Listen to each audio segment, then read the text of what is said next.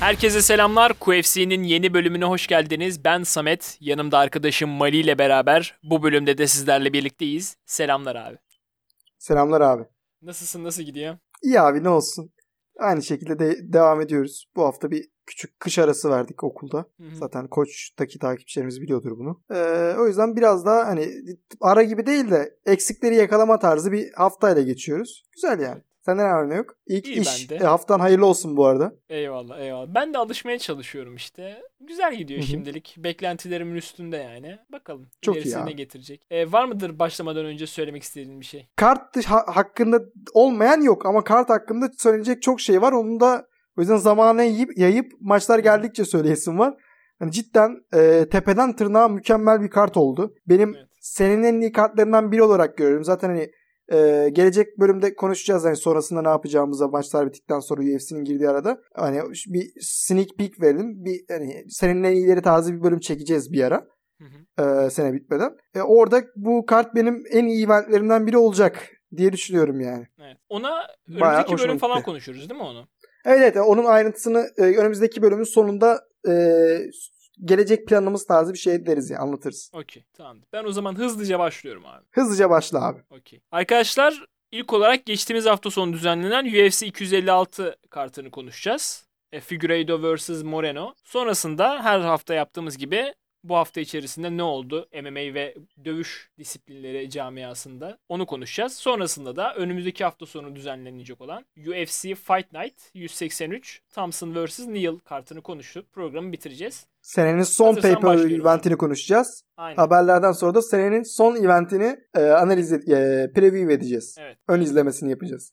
UFC 256'da gecenin ilk maçı early prelimlerde gerçekleşti. Featherweight'te tüy sikletteki bu maçta Chase Hooper Peter Barrett'la karşılaştı. Malumunuz Chase Hooper e, bu Dana White Contender Series'in böyle ilk şeylerinden değil mi? E, parlak isimlerinden bir tanesi. İlk mağlubiyetini almıştı evet. yakın zamanda. E, Caceres'e karşı evet. Aynen. Namı diğer Ben Askren'in oğlu. Kendisi... UFC rosterının en genç ismi aynı zamanda. Evet. Evet. E, bu maçı e, üçüncü roundda bir heel hook submission'ıyla galibiyetle bitirerek aynı zamanda win kolumuna da geçmiş oldu ve e, gerçekten evet. ilginç bir maç oldu. Yani maçın çoğunluğunu yenik götürmesine rağmen kazanarak bir adversity ile karşılaştığında da herhalde e, nasıl tepki verebildiğini göstermiş oldu. Evet yani Hail Mary diyorlar ya abi. Böyle hani hı hı. nereden geldiği belli olmayan gibi olan şeyler bir anda maç döndüren bildiğin Hail Mary bir submission'la kazandı. Hı hı. Ve e, ya evet her durumda inebilmesi için güzel de açıkçası şeyde bir sorun yani. E, biraz geliş mübarek hani. Evet. E, striking'de şeyde falan bu kadar evet eskiden daha iyiydi. Gelişme var ama ya, çok iyi bir yetenek Jitsu'da. Bence MMA'ye apply etmesi lazım artık diğer alanlarını. Ee, yok e, eğer ederse çok büyük bir star olabilir cidden. Teenage Dream olabilir şeyindeki gibi. Evet. Evet. Bakalım yani hala önünde uzun yıllar var. Tabii Göreceğiz tabii, tabii kesinlikle. Ya, yaşadığı kadar yaşasa hala daha UFC'de olabilir yani. Aynen öyle. Bu maçtan sonra prelimlere geçtik kartta.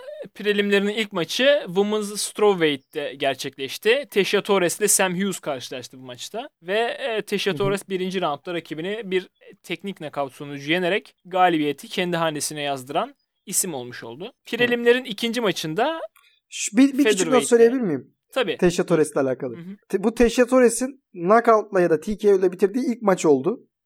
Ve 17 maçlık kariyerinde decision'a gitmeyen ikinci maç oldu. Wow. Daha önce 12'ye 5'lik skorun 10 tanesini decision'la yendi. 5 tanesini de decision'la yenilmişti. Bir submission'ı vardı sadece. Ee, ilk defa da bir bitirişe ulaşmış oldu. Bu da ilginç bir anekdot olarak Tiny Tornado hakkında belirtmemiz gereken bir unsur bence.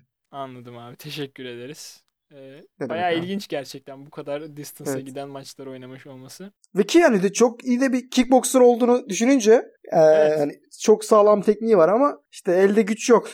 E, ama çene sağlam. Haliyle her maç decision. Aynen öyle. Geçtim sıradaki maça. Evet.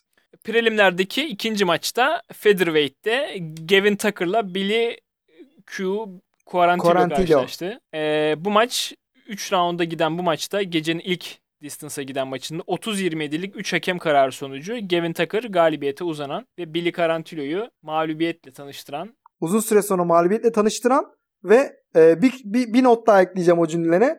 Billy Carantillo'yu kendi oyununda yenen. Hani pace evet. oyununda onu yenip domine ettiğini gördük Gavin Tucker'ın. Abi o yüzden çok etkileyiciydi bence bu maçta. Evet katılıyorum. Hani yani... Gavin, Gavin Tucker'ı kesinlikle bir yere not etmemiz lazım. Yani bu adam 34 yaşında evet biraz geç kalmış denebilir.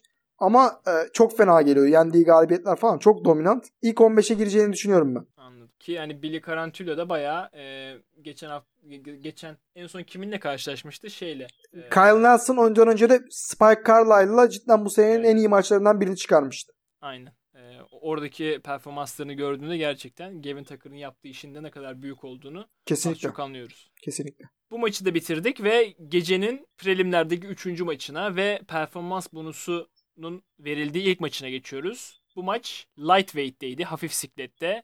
Renato Moicano ile Rafael Fiziev karşılaştı bu maçta. Bizim programımızın sevilen isimlerinden birisi olan Fiziev evet. rakibini birinci roundda bir technical knockout sonucu yenerek galibiyete uzanan isim olmuş oldu. Abi what a combo diyorum herhalde. Bu maçı özetlemek için yeterlidir. Kesinlikle. Kesinlikle. Abi. Yani bunu sadece tek hani knockout ettiği yerde yapmadı. Round'un işte evet. başlarına doğru bir, bir buçuk dakika falan geçmişti herhalde. Orada bir kere daha yapmıştı. Yani onu aradı. Çalışmış belli yani o komboya, spesifik evet. komboya ve yani müthiş ya. Bu kadar Kesinlikle. isabetli, bu kadar net bir şekilde yapılır ancak böyle bir kombo. Kesinlikle abi görüyorum ve arttırıyorum dediğini hani Vade combo değil Vade striker. Evet. Abi bu ya çok çok yani there are levels to this shit diyorlar ya. Aynen. Cidden ya, bu, ya bu işte belli dereceler var ve yani bir, bir noktanın ötesinde insansan çok fark ediyor. Ki Moicano bence çok güzel de dövüştü kendi elindeki imkanlarla. Evet. Ee, ama hani Tiger Muay Thai gibi Muay Thai'nin yuvası olan bir yerde siz striking koçuysanız Alexander Volkanovski sizin taliminizden geçtiyse Piotr Yan'ın koçuysanız Shevchenko ile beraber çalışıyorsanız yani ve bunlara koçluk yapıyorsunuz daha ötesinde hani seviye çok farklı abi. Aynı James Krause'da da gördüğümüz gibi. Ya bu adamlar cidden ee, büyük bir hayranlıkla ele hani patlamış mısır alıp izlemelik adamlar hani keyifle izlenecek. Evet. Daha 27 yaşında UFC'de çok yeni. Zaten sadece bir mağlubiyeti var. O mağlubiyet de Mehmet Mustafa'ya karşı yani saçma sapan bir tekmeyle. O, onu tekrar izledim bu maçtan sonra. E, dedim ya bu adam nasıl knockout olmuş olabilir diye. E, cidden bayağı bir luck da içeren bir tekmeyle ama mükemmel geri döndü. E, White'i yendi e, Alex White. Sonra Diakisi'ye karşı yine bu senenin en iyi maçlarından birini çıkardı. Bu senenin en iyi maçları o kadar fazla ki cidden bu senenin en iyi maçlarından böyle kocaman bir liste olacak yani. Evet, evet. E, sonra bu maça gelirken şimdi bu maçı konuşacak olursak abi ee, dediğin gibi şeyin Fiziyev'in kombinasyonları çok etkileyiciydi. Yani sadece e, yumruklu olan da değil, yani bitirişteki kombinasyon da değil.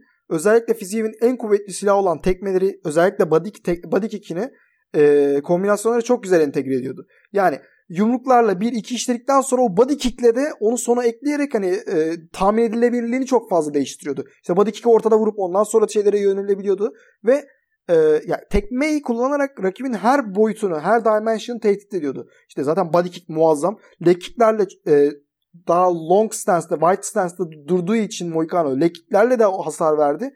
O da yetmedi. Daha uzun olmasına rağmen rakibi head kick'lerle de iyi tehdit oluşturdu. Kollarını falan güzel şekilde yordu rakibinin. Moicano'nun cebi çok güzel işleri bence. Zaten e, sağlam bir cebi olduğunu biliyorduk önceden de. İyi bir striking game olduğunu biliyorduk. E, 155 poundda daha az kırılgan olduğunu da tahmin ediyorduk. Ve bence iyi dayandı. Güzel yumruklar vurdu ama Fiziyev'in çenesi de cidden güzel aldı yani e, cepleri ve şeyleri. Küçük bir grappling exchange oldu. Moicano'nun yere götürmek istedi. Zaten maç öncesinde tahmin edilen Moicano'nun galibiyeti için böyle bir yöntemdi. Hı hı. Ama e, o exchange'de Fiziev güçlü kaldı. Hani cidden bir hani power block gibi biraz daha küçük division için size'ı. Yani şey olarak e, height olarak ama bir power block şeklinde durduğu için yani alması cidden yere zor. Ve hani oradan sonra da dediğin gibi finishing, finishing sequence'da bitirici e, serisinde solla e, body'ye vurduğu mükemmel bir kroşe ardından hemen sağla getirmiş olduğu çeneye kroşe sonradan da tekrar eli geri sol elini geriye çekip reload ettikten sonra mükemmel bir hook çeneye. Hani Moicano e, consciousness'ı bilinci kapalı olarak yere düşüyordu. Hani böyle kitlenmiş olarak yere düşüyordu. Bildiğin yere sektikten sonra bilinci açılı tarzı bir şey oldu. Hani fiziğe üstüne gidince e, garda geçti falan. O yüzden e, Moicano haklı bence. Biraz early stoppage. Yani çünkü gardına almış ve orada çabalamaya çalışıyor ama hakemin noktasını anlamak çok mümkün. Çünkü e, bir blok şeklinde yeri düşüyordu. O yüzden doğrudan hani daha fazla hasar almasını istemedi. Ve bu bence fiziği evinde galibiyetten çok bir şey götürmemeli. E, zaten bonusu da aldı.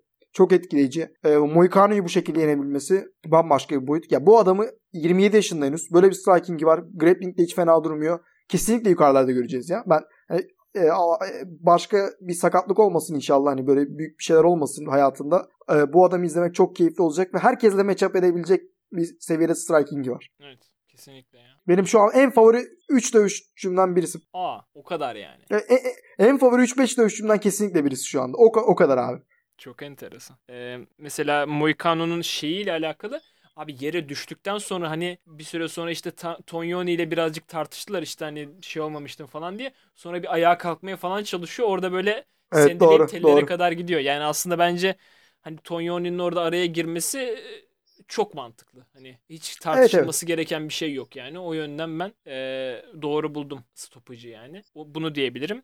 Ee, ya iki, işte iki yumruk daha bekleyebilirdi bence. Fiziev 3 maçlık bir galibiyet serisinin içerisinde olmuş oldu. Tabi bundan sonrası e, heyecanlandırıyor yani. Bu level'da bir striker gerçekten e, neler yapabileceğini görmek istiyoruz. Ama benim mesela aklımdaki soru işaretlerinden birisi ya abi Fiziev'in birazcık striking savunmasında hani head movement'ta falan bazı eksikleri var gibi geliyor sanki. Mesela hani evet Moicano yıllar içerisinde belki çok geliştirdi özellikle cebini ama sanki böyle e, hani aynı seviyede değiller kesinlikle. Yakın seviyelerde bile değiller yani. Ona rağmen Hı-hı. çok fazla darbe yedi. Ne düşünüyorum ben? Bilmiyorum sen ne düşünüyorsun? Abi katılıyorum. Doğru, doğru diyorsun.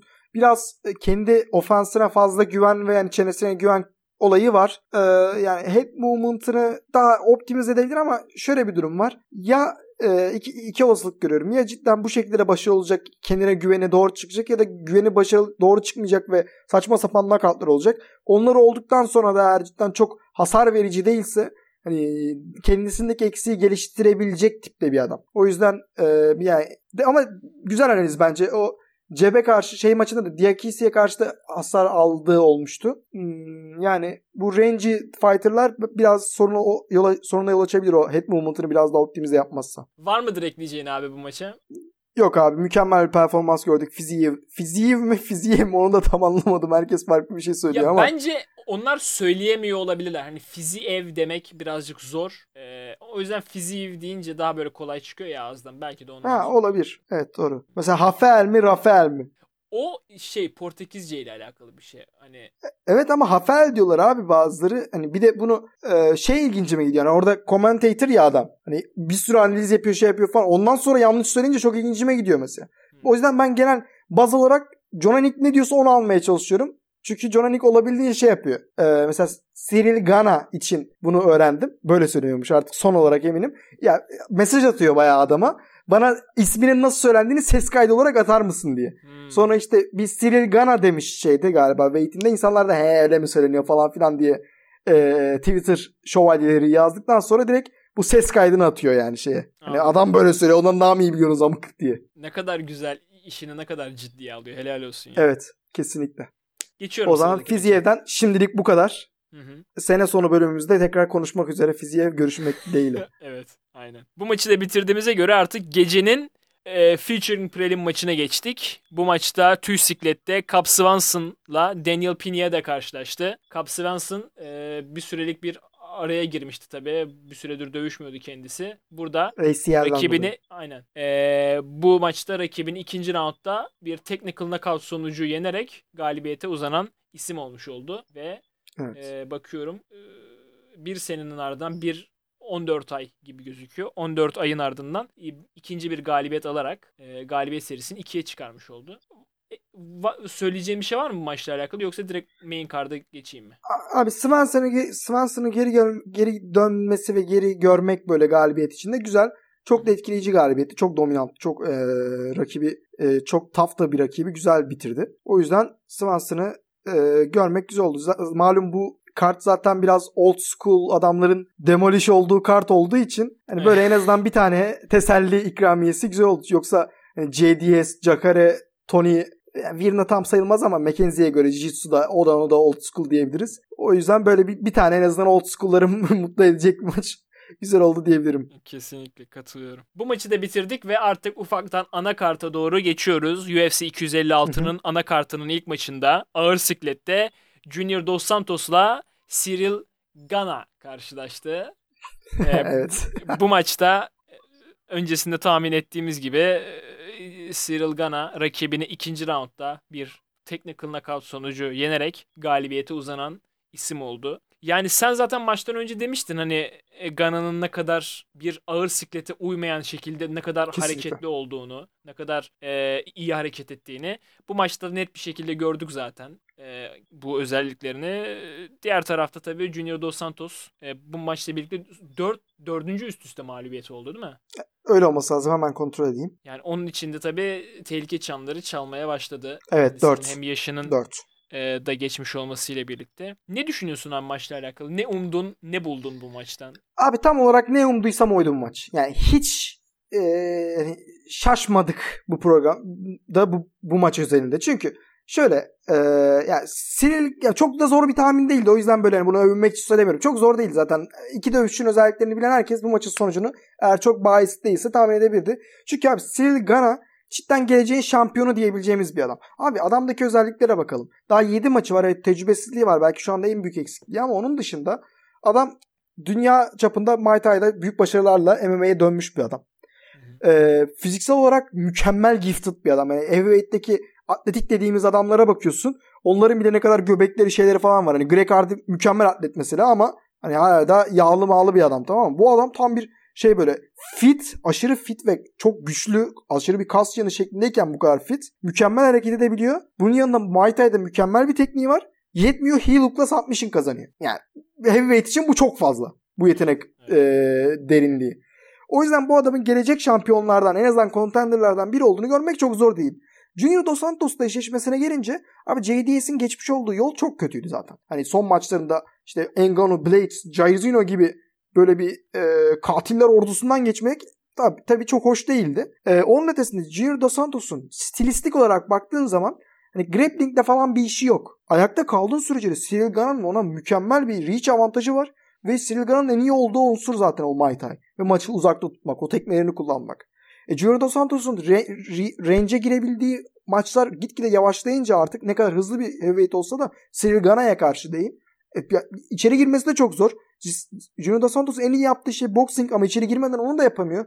Ee, yani grappling tehdidi olmadığı için şey e, daha kontrollü de olabiliyor Silgana eğer mesafe yakınlaşınca. Yani, yani bir yenecek yöntemi yok. Bir de, evet. biraz önce de bahsettiğimiz e, Hail Mary tarzı bir e, overhand right lazımdı. Onu da haliyle bulamadı. Çok ee, aradı Silgana ama maçı çok bulamadı evet. Çok aradı ama bulamadı. Yani Silgana maçı çok çok rahat kontrol etti. Yani hiç yani effortless diyebileceğimiz bir maçtı belki de. Zaten Junior Dos Santos'un abi kay- kaydeder vuruş sayısı 10. Aynen. Hani kaç dakika bu maç? İkinci roundda kaçıncı dakikada bitti bu maç? Onu 7 şu an buçuk, göre, 7 buçuk, 7 buçuk dakika sürmüş ha. toplam. Ha, 7 buçuk dakika. Dakikada bir yumruk bile indir yani dakikada bir yumruk falan indirdi yani. E, Silgana ise tekmeleriyle cidden çok düşük bir rakam evet. Ve hani e, Silgana tekmeleriyle mükemmel kurdu.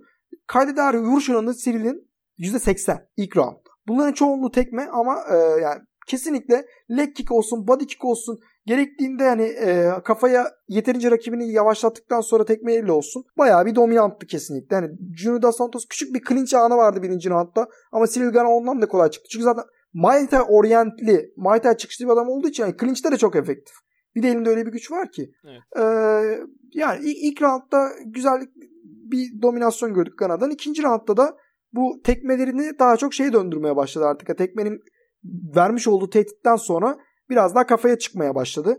Ve yani kafaya çıkarken de çok güzel bir ceple e, beraber rakibi e, bayağı back foot'a döndürdü. Hani arkasına dönmek zorunda kaldı Junior Dos Santos o hasarla. Sonrasında iki tane follow up çok güzel dirsek geldi. İkinci dirsek işte e, kafanın arka kısmına mı falan çok tartışıldı ama e, ya bir miktar oraya gitmişti var ama o darbeden kaçan Junior Dos Santos olduğu için çok da konuşulacak bir olay değil bence. Yani zaten finishing sequence içerisinde e, zaten olay bitmek üzere ve e, intention o yönde değil işte. Junior Dos Santos koç yapan o yüzden çok önemli de değil bence. Ve çok dominant bir galibiyet gördük Kanada'dan. Kendisini bu galibiyetle beraber rankingde ilk 10'a attı. Şu an 7. sıraya çıktı. Ee, ki hani uzun zamandır bir sürü maçı buklanıp buklanıp düştüğü için güzel de oldu bu. Biliyorsun bu da e, Silgana'da yine en sevdiğim dövüşçülerden. Benim çok sevdiğim dövüşçüler de vardı bu kartta ve kazandığı için ayrıca da belki biased'ımdır bu karşıya karşı bu ka- karda karşı. Neyse yani Özetle abi Silgana'nın çok iyi olacağını biliyorduk. Sadece bunun ne kadar zaman geçeceğini bilmiyorduk. Şimdiden başladı buna. Bakalım bir sonraki eşleşmesi ne olacak. E, herkese karşı mükemmel eşleşebilecek bir tula sahip. Öte yandan Junior Dos Santos için de çanlar çalmaya başladı. Ne kadar son yenildiği 4 adamda. Şu an ilk 7 olsa da rankingde. Abi yani 4 maç arda arda yenilmek heavyweight'te. Hepsinde knockout olarak yenilmek 2 round içerisinde. Dana White'in hiç seveceği şey değil. Özellikle Dana White yakında bir sürü adam keseceğim demişken ve sen 36 yaşındayken. Ben Bakalım, zor Junior bekliyor. bir maça daha çıkacağı çıkma olasılığını %35 falan görüyorum ya. Ben biraz daha düşük görüyorum şahsen. Ya. Daha düşük bir olabilir evet. Ben iyimser olmuş olabilirim biraz.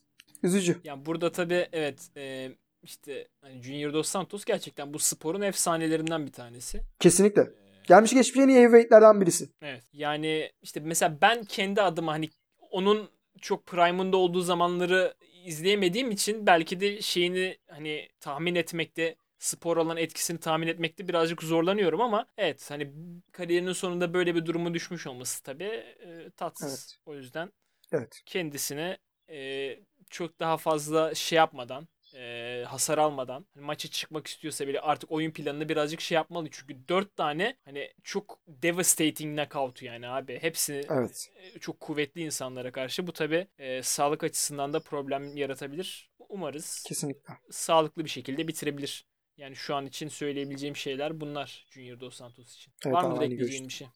Yok abi istiyorsan bir sonraki maça devam edelim. Okey. Gecenin anakarttaki ikinci maçı middleweight'teydi ve belki de seninin en iyi dövüşçüsü adaylarının en kuvvetlerinden birisine sahipti bu evet. maç. Kevin Holland, Ronaldo Jacare Souza ile karşılaştı ve hiç yani eşi benzerine rastlamadığımız bir knockout sequence sonucu Jacari'yi birinci roundda bir technical knockoutla yenen Kevin Holland bu seneki 5. maçında 5. galibiyetini aldı. Ve maç bitince direkt Hamzat Şimayev'e falan seslendi. Dedi ki işte... Mükemmel bir karakter ya. Aynen. Leon Edwards'tan e, önce gel 19'unda kapışalım dedi. Çok ilginç. Yani gerçekten Kevin Holland zaten çok konuşan bir insandı. Böyle bir knockout üzerine daha da konuşması çok beklenebilir yani. Normal. Ne düşünüyorsun tabii ki, tabii ki. Abi adamın lakabı Dana White tarafından Big Mouth zaten. Hani bu ilk Contender Series maçında Will Santiago'ya karşı yenerken sürekli konuşuyor olmasından dolayı ne yapıyor bu amına koduğum falan gibi böyle Dana White bakıyordu. Sonra Kevin Owens bir şeyine gidelim. Geçmişine gidelim. O onun özetini yapayım. Sonrasında e, kontrat vermedi zaten. Ulan ben konuşan adam sevmiyorum. iş yapan adam seviyorum. Tarzı bir mantığı var Dana White. Gerçi şunu söylemek lazım. Dana White tam bir fan ya. Hani böyle şeye falan e, çok doğru bence. Cidden sporun kendisi de aşığı olduğu için e, sporun geleceği için önemli şeyler olabileceğini. Tabii business wise bakmak zorunda adam ama e, genel olarak mesela e, Romero'yu falan kesmesi yani az sonra konuşacağız. E, sadece seyirciyi tatmin etmek istesen olmayacak şeyler aslında. O oyunu bayağı beğeniyorum ben. Yani cidden kendisi de sporun içine hardcore bir fan yani. Evet. Neyse. Sonra Thiago Santos'a rakip bulunamayınca hadi getirin bakalım şu çocuğu dediler e, short notice'le. O maçta çok etkileyici performans gösterdi. Santos'a yenildi ama sonuna kadar mücadele ettikten sonra hani o konuşmasını backup yapabileceğini gösterdi. Sonra zaten 3 maçlık galibiyet serisine girdi. Brandon Allen'a karşı bir mağlubiyet aldı. Ki e, şu ana kadar UFC'deki tek e, sorunu diyebiliriz o, o maça karşı. Tek hatası diyebiliriz o maça karşı. Sonrasında da bu yılda Mayıs 16'dan itibaren mükemmel bir seriye girdi. Ve senin de biraz önce söylediğin gibi yılda 5 galibiyete ulaşan 3 dövüşçüden biri oldu. Birisinin Neil Magny'ydi. 2014 yılı olması lazım. Diğerinin ismini hatırlamıyorum şu an daha da erken. Ama onların arasında da bu 5 maçlık galibiyet serisini en kısa yapan adam oldu. Evet en kısa O yüzden e, e, kesinlikle en kısa günde yapan ve e, bu yönüyle de UFC tarihinde yer edindi. Yendiği isimler de yendikten sonra değer kazanmaya başladı. O, o da çok ilginç mesela. Anthony Hernandez yendi. Joaquin Buckley yendi. Buckley bir anda star oldu sonraki maçta. Aynen. Ve sonra bir etkileyici knockout falan da. Zaten onun hakkında da şeydi yani o benim sanım, o benim oğlum. Hani öyle bir genel e, benzeme var ya Amerikanlarda böyle onu sahip olmak gibisine. O benim he's my son falan o tarz e, bahsetti zaten Buckley'den. Onun yendiği de benim grandson'ım o yüzden mutluyum falan filan tarzı bu boşaltmaya devam etti yani.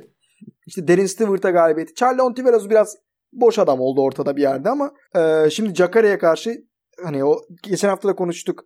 Dört adam yendi ama hani böyle böyle adamlardı. Şimdi Jakare'ye karşı bir de sağlam bir adamla e, knockout ederek yenmiş olduğu için etkileyiciydi çok fazla. Ben haksız çıktım bu maçta. Sen haklı çıktın. E, aslında haklı çıkıyor gibi de gidiyordum. Hani Jacare Souza doğrudan takedown'u 10. saniyede almayı başardı yakalayıp. E, salmadı bir türlü. E, Holland, Holland çok aktifti. Hani eski maçlarındaki gibi değil. Yardtan hiç durmadı. Dirsekleri de zaten Jakare'yi bir hani ne oluyoruz lan falan moduna çevirdi yani. Daha ilk takedown maçın 20. 30. saniyesinde. Kaçmaya çalıştı. Jacare takip etti. Kafeste sıkıştırdı. Orada e, yani Jakare'nin grappling seviyesini düşündüğümüzde tabii ki kaçmamasına izin vermemesi çok normal. Ama Holland olabildiğince iyi bir sa- savunma yaptı. Kafes kenarında da dirsekleri etkiliydi. Jacare tekrar yer almak için e, çabaladığında da bir giyotin falan deneyerek en azından bir biraz daha avantajlı bir pozisyonda land etmeyi başardı yere. Ee, yani garda aldı rakibi. Gardındayken de çok uzun zamandır yani çok az gördüğümüzü diyeyim en azından. Bir şekilde maçı bitirdi. Bir hammer fist vurdu önce. Hammer fist vurunca Jacare böyle dondu yani. Kala kaldı böyle. Ondan sonra da ayağa doğru kalkarken biz e, right ıı, direkle sağ direkle aynen, aynen right cross'la sağ direkle bir anda Jackare'yi yere serdi. Yere serdikten sonra da ayağa kalkıp yumruklara devam etti. İçinden e, Nico Price'da görmüştük zaten. Kevin Holland da kendisi post fight interview'da hatırlattı. Nico Price da benzerini yapmıştı diye. O da yerden hammer fistlerle benzer bir knockout ulaşmıştı ama cidden çok çok nadir gördüğümüz evet. mükemmel bir bitiriş. Hem de Jackare'ye bunu yapması. Aynen Tabii Jacare için çok büyük bir soru işareti abi. Hani bu şekilde knockout olmak. Bir de orada hani arada bir konuşma şeyi geçti. Holland orada bir konuştu. Jackare'nin dikkati falan dağıldı belki bilmiyoruz. Yani, Abi ben kesin onun etkili olduğunu düşünüyorum ya. Çünkü çok net bir şekilde evet. muhabbete daldılar ya orada resmen. Evet ya. E, ee, ya çok ilginç abi. Ilginçti. Evet. Yani ya. hani bir sene içerisinde 5 maç kazanıyorsun ve hani beşincisinin herhalde bundan iyisi ol, olmasını bekleyemezsin evet. yani. Jacare gibi yani. birisini knockout ediyorsun. Bu kadar kısa sürede ve böyle bir şekilde gerçekten bayağı etkileyici bir galibiyetti Kevin Holland için dediğin gibi yani evet. o hani walk the talk diyorlar ya İngilizce'de Aynen böyle bir tabir var. Aynen öyle. Gerçekten e, konuştuğunun hakkını veriyor. Arkasını doldurdu gerçekten. Ee, bakalım o da hızlı bir şekilde rankinglerden ranking rankinglerde yükselen başka bir isim oldu. Evet. Evet. Tırmandı. Kaç oldu? 10, 10 oldu herhalde. Şu an 10. sırada evet. Evet. Ve Onu bu da güzel e, bir şeyler bekliyor yani eşleşmeler. Kesinlikle. Abi bu senenin e, tartışmasız bence en iyi iki dövüşçüsünden birisi. Yani senenin dövüşçüsü tartışmasındaki iki adamdan birisi. Hı hı. Yani ben Figueiredo ve e, Holland dışında kimseyi görmüyorum şu an o tartışmada. Yani belki işte Shevchenko, Easy falan konuşulabilir ama o, orada değiller kesinlikle. Evet, evet. E, Hamzat falan konuşulur ama orada değil yani. E, ya dediğin gibi bu şekilde e, bildiğin pastanın üstüne çileyi koydu şu anda. Aynen yani Eski bir futbol kulübümüzün tabirini kullanırsak. Eski futbol kulübü değil. Eski bir futbol kulübü başkanı. Aynen. Anlatım bozukluğu yapmayalım. Ee... 28 yaşında çok dövüşmeye istekli. Company man olduğunu söylüyor zaten sürekli. Ha, ya çok iyi de laf yapıyor ağzı. Hani Hamza şey değişi falan da güzeldi. Yani 170'te şampiyon olursun da 185'e gelme adamı falan filan diye takılıyor ya. Evet. Bence bir noktada böyle gelişirse ya abi bir de çok iyi de gelişiyor ya. Hani grappling'in en büyük eksiklerinden biri olduğunu söyledik. E, grappling'in değil özür dilerim. Wrestling'in e, iyi bir wrestler'e karşı yerde tutulabildiğini Darren Stewart maçında görmüştük. Brandon Allen maçında görmüştük. Ama şimdi sırt üstünde ne kadar büyük aktivite gösterdiğine bakar mısın? Evet, ha yine çok kolay takedown'a gidildi bence. Ama Jacare. Takedown'a ya evet o, o da var ama o yine soru işareti ilerleyen maçlarda. Mesela Chris Whiteman gibi bir adamla karşılaşırsa falan ne olacak ne bitecek soru işareti çok. Ama şu noktada kendi e, noktasını çok güzel ispatladı ve yani bu strikingle, bu jitsu'yla, bu agresiflikle neler yapacağını merakla bekliyoruz. Aynen öyle. Heyecanlıyız ya. Gerçekten yaşının da bu kadar genç olması gerçekten e, iyi bir gelecek ihtiva ediyor kendisi için. Ke- kesinlikle Var mıdır ekleyeceğin bu maça başka bir şey? Ee, şu anda yok abi. Jakare'nin kesilme olasılığı hakkında ne düşünüyorsun? Ya, Son 7 maçta 5 mağlubiyet. Aynen. Ve 3 son 3 maç. 3. Maliyet, mağlubiyeti. Evet. Ya tabii yukarı bir denedi. Yukarıyı denedi light heavyweight. O olmadı. Tekrar middleweight'e indi ve burada da hani mağlubiyetle tanışmış olması. Yaşını da düşündüğümüzde evet ya. Hani tabii Dana White'ın bahsettiği bu hani kesilmeler ne kadar e, bir şeyde olacak onu tam kestiremiyoruz ama ya belli olmaz. Belki Jakara bile kesilebilir yani. Evet ben bir maçı daha olduğunu düşünüyorum. Hı hı. Çünkü ne olursa olsun hani bu mesela JDS'in yenilgileri gibi değildi. Evet Hermanson dominant bir mağlubiyetti.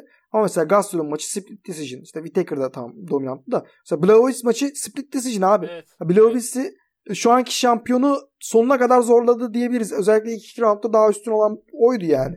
Aynen. İşte Holland maçında da fluk diyebileceğimiz bir mağlubiyet. Hani nereden geldiği belli olmayan bir yani tarihsizlik diyebileceğim ve bir şans daha verebileceğini düşünüyorum. Ama şu an öyle bir kesim modunda var ki hani beni bile kesebilirler ya anladın mı? Hani içeri alıp geri tekrar kesebilirler. O yüzden bir Siz şey program diyemiyorum. yani. yapmayın kardeşim. Sizi de program yapmaktan kesiyoruz falan. Aynen öyle abi. Evet yani bu konuda iddialı olduğunu söylüyor e, Dana White. Bakalım. Şaşıracaksınız diyor yani. Şaşırabiliriz cidden. Adesane'yi kesiyor falan. o kadar da olmadı. Bakalım göreceğiz. Geçiyorum sıra. evet abi istiyorsan geçelim. Gecenin anakarttaki 3. maçı Women's Strawweight'te gerçekleşti. Çöp siklette. Mackenzie Dern'le Virna Yandiroba karşılaştı. Ben an, e, gördüğün gibi Yandiroba, Yandiroba diye okuyorum. Çünkü John Anik falan çok garip bir şeyler okuyor. Bilmiyorum neden öyle okuyorlar. Yandiroba abi şu an Yandiroba galibiyet Evet. alırsa tam ismini okuruz. Bak Mackenzie'ninkini doğru okuyoruz. Aynen. Güzel. Bu maç e, Distance'a gitti. Gecenin Distance'a giden ikinci maçı oldu. Ve Mackenzie Dern rakibini 29-28'lik 3 hakem kararı sonucu yenerek galibiyeti kendi hanesine yazdıran isim oldu. Yani herhalde ikinci roundun bitişinden sonra e, Mackenzie Dern'ün böyle bir geri dönüş yapmasını çok mümkün olduğunu düşünmüyordun. Ben düşünmüyordum en azından. Öyle gözüküyordu. Çünkü burnundaki darbenin hani çok fazla şey olmasını da düşündüğümüzde. Üçüncü roundda mı olmuştu burnu? İkinci round. İkinci roundun sonu. Ya momentumun döndüğünü söyleyebiliriz ama dönebileceğini düşünüyordum. Tam ya ortadaydım. Çünkü Mackenzie Dern tough diyebileceğimiz bir kadın. Hı hı. Ee, dönebileceğini düşünüyordum ama büyük bir taflık gerektirdiği kesin. Çünkü burnun kırıldığı çok açıktı. Aynen. E, momentum da Virna'ya dönmüştü. O yüzden bence e, güzel bir taflık sergiledi. Bunu sana yayından önce 2-3 gün önce konuşurken söylemiştim. E, mücadeleler arasında taflık konusunda böyle bir tam discriminant bir point var. E, bu e, main kartta. Çünkü e, ilk iki maça bakıyorsun. İşte Junior Dos Santos bir ceple gitti gibi göründü yani. Heavyweight olduğu için tamam normal yani şey yapmak istemiyor. Bir de çok e, çok hasar almış kariyeri boyunca iki insan. Jacare'de Junior Dos Santos'ta. O yüzden anlaşılabilir tabii ki. Bir şey demiyorum. E, ama sonra bakıyorsun işte Mackenzie Dern bu, kırık burunla maç çevirmesi olsun. Yani Tony Ferguson'ın yani ortadan çatlaması gereken kolla iki round daha devam etmesi olsun. Aynen. Ee, ya işte zaten main card main event pardon mükemmel bir maç. Evet. O yüzden büyük bir taflık e, gösterisi gördük yani. Kesinlikle. Neyse ma- maça gelelim abi. Ee, çok temel bir fenomenon, çok temel bir olguyu yine gördük. İki tane world class, çok iyi, mükemmel jiu-jitsucuyu ya da grappler'ı bir araya getirirseniz kim kazanır bir MMA maçında? Maç nasıl gider? Nasıl bir maç izleriz? Abi striking maçı izleriz. evet. Striking maçı izleriz. Bu kadar basit yani. Hani mesela 1990'da şöyle bir soru vardı. Eğer herkes kendi disiplinini sergilese tamam mı? Herkesi bir kafesin içine kapatsak, şöyle kurallar koysak, herkes kendi disiplinini sergilese hangi spor yener? Bu sorunun cevabını bulduk. Jiu-Jitsu herkesi yeniyor. Eğer kafesin içinde belli kurallar şimdi. Sokaktan bahsetmiyorum. O bambaşka bir olay da. Ee, sonra şunu sormaya başladık işte haliyle. Çok fazla zaman. insani olarak hani bu yeniyor o zaman tamam bunda kim en iyiler birbiriyle kapışınca ne olur falan. Onun cevabı da striking iyi olan kazanır ol, olduğunu her maçta ispatlıyorlar bize ve biz bundan artık ne desek bilemiyorum. Ha maç güzel maçtı. Allah var şimdi güzel maçtı yani şey e, iki grappler'ın striking'ini e, düşündüğümüzde Dern'ün striking'de geliştiğini gördük. İkisinin de striking'de e, tarihi ola- tarihsel olarak zayıf olduğunu biliyoruz. Evet. Ama e, Dern'den en azından da, rakibinden daha hızlı, daha seri olduğunu gördük. Yani teknik olarak yine çok sound diyemeyeceğim. Hareketleri falan biraz daha hani reckless'tı her şeyi yapışı ama daha hareketliydi, daha istekliydi. O yüzden ilk roundda zaten onun Virna'ya karşı striking'de üstünlük kurduğunu gördük. Grappling'e ilk gitmeye çalışan da oydu. Bir single leg'le yeri almaya çalıştı ama Virna iyi savundu. İkinci roundda Virna daha hızlıydı. Biraz daha Dern'ün hızını karşıladı. Yani match etti biraz daha. Ve yani güzel ortada bir striking battle'ı izlerken e, Virna'dan bir diz geldi. Tam buruna. Mükemmel bir dizdi yani. Ve bunu doğrudan kırdı. Yani mu- muhtemelen falan yok çünkü kontrol etti orada ve d- direkt burun esniyordu komple. Burnunu kırdı. E, ama o işte taflık burada başlıyor abi. O Aynen. burnunu kıran darbeyi yedikten sonra o bacağı yakalayıp clinch'e gidebildi Dön. Ha sonrasında oradan akan kanla dikkatli aldım falan Virna yere aldı ve roundu üste kapattı. sayılabilir. Sonradan yine Dörn alıştı ve hook'a gitti falan da. Hı hı. Ee, iyi bir top kontrol süresi gördük. Yaklaşık 40 saniye kadar tutmuştu rakibine. Belki daha bile fazla olabilir. Tam sayı önümde değil şu an. Hı hı. Ama 3. Evet. roundda e, round arasında e, koçu Pareo'ydu galiba ismi. Dörn'ün koçu. Ona e, burnunda hiçbir şey yok falan diye söylemesinden zaten maç sonunda söyledi. Yani bana o şekilde söylediğinden burnumun kırıldığını o an anladım zaten diyor Dörn. Ama yani yapacak bir şey yok. Bir round daha çıkacağız, dövüşeceğiz falan diyordu. Ve son roundda da elinden gelen her şeyi ortaya koydu. E, striking'de olabildiğince agresifti. Daha fazla yumrukları bulandı. Virna'yı köşeye sıkıştırandı. Grappling'e artık gitmekten e, ya çok denedi grappling'i de. Ve hani ikinci roundda nasıl desem yani grappling'i yine 3 takedown denedi ama Virna iyi savundu. Ama hep agresiflik onun tarafındaydı. Herhangi bir şekilde durmadı. Ve bu da ona maçı kazandırdı. O grinding dediğimiz faktör var ya. Ne diyorduk Aynen. bu şeyine? Efor, yüksek efor tarzı. Aynen. Yü- yüksek bir efor sarf, sarf ederek maçı kendi hanesine yazdırdı. Virna'nın şey claim'i patlamış oldu. Hani Dörn iyi olabilir ama old school jiu-jitsu her şeye benzemez falan gibisinden.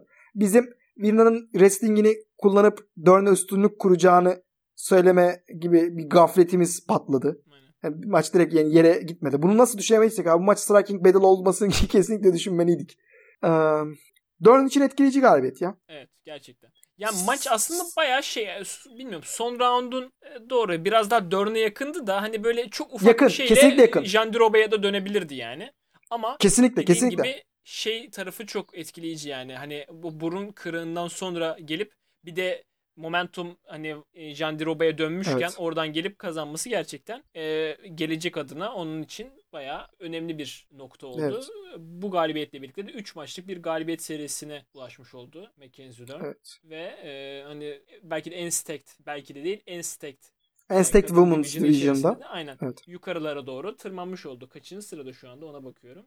E, 11'deydi 11'de şu an hala daha. Çünkü daha aşağıda bir rakip yendiği için de ye- ye- yani yerini sağlamlaştırdığını söyleyebiliriz. Bir sonraki maçında ilk ondan birisiyle dövüşeceğini garanti söyleyebiliriz. Hı hı. Ya biraz Dana White'ın ve yani bizim beklediğimiz eşleşme olmadı. Çok küçük anlar görebildik grappling olarak. O biraz canımızı sıktı. Çünkü iki tane dünya şampiyonu döv- jitsucu abi ya. Birisi biraz daha eski bir tekniğe sahip. işte daha wrestling heavy kullanıyor. Bir tanesi tam bir hani silik jitsucu. Ya bu, bu maçı grappling olarak görmemiz lazımdı. Ama yapacak bir şey yok. En azından Dörn'ün ayakta geliştiğini gördük. Bu da bir win bizim için. Sonraki maçında Yani- merakla bekliyor olacağız. Yani Dern mesela şey e, maçın başında böyle biraz daha fazla combo falan deniyordu en azından yani. Evet, striking'de. evet. O, o yönden şey yapabiliriz hani işte e, Jandiroba biraz daha böyle hani tekil yumruklar e, ar- arıyordu. Evet evet. O yönden gerçekten Dern hani böyle biraz daha combo yapayım e, ne oluyor ne bitiyor onu göreyim. O yönden güzel güzel yani gelişme var. E, bir şeyler yapmaya gelişme çalışıyor var kesin. en azından yani. Evet evet gelişme var kesin. Yani Yandroba'ya karşı değerlendirmek çok adil olmaz. Çünkü Yandroba'nın da striking'inin seviyesi belli. Ve hani maç içinde de görebiliyordun. Çok sloppy olduğu anlar oluyordu. O dizi yeme sebebi de biraz daha ondan yani. Ee, ama e, ben mesela ben sana güzel bir eşleşme söyleyeyim. Dörn için. Cidden zorlayıcı ama challenging olacak. Ee, Claudia Gadela. Hmm. Mağlubiyetle geliyor da. Ayakta üstünlük Gadela'da olur. E, Gadela'nın wrestling'i çok elit. Yani Jitsu'su da muazzam elit.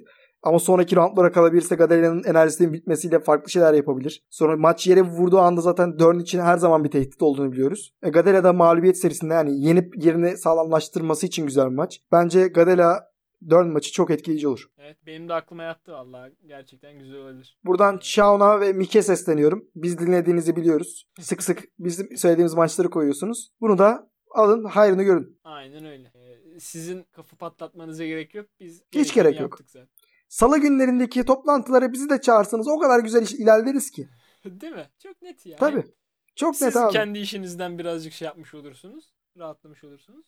Hem de insanlar Asgari ücrete daha- çalışırız abi. Hiç sorun değil. Aynen. Mis Saatlik kaç? 7 dolar mı? 8 dolar mı? Çalışırız ya. Hey gidi. Nerede kaldın oğlum sen? Asgari ücret tabi şeyden eyaletten eyalete değişiyor da minimum 10 dolar. 10-15 dolar arası O- olabilir. En son benim bilgim Work and Travel'a giden arkadaşlarımdan birisi 8 mi 9 mu ne kazanıyordu ondan dolayı dedim. Anladım. anladım. Onu belki Ama- asgari ücretin altında çalıştırıyorlardır.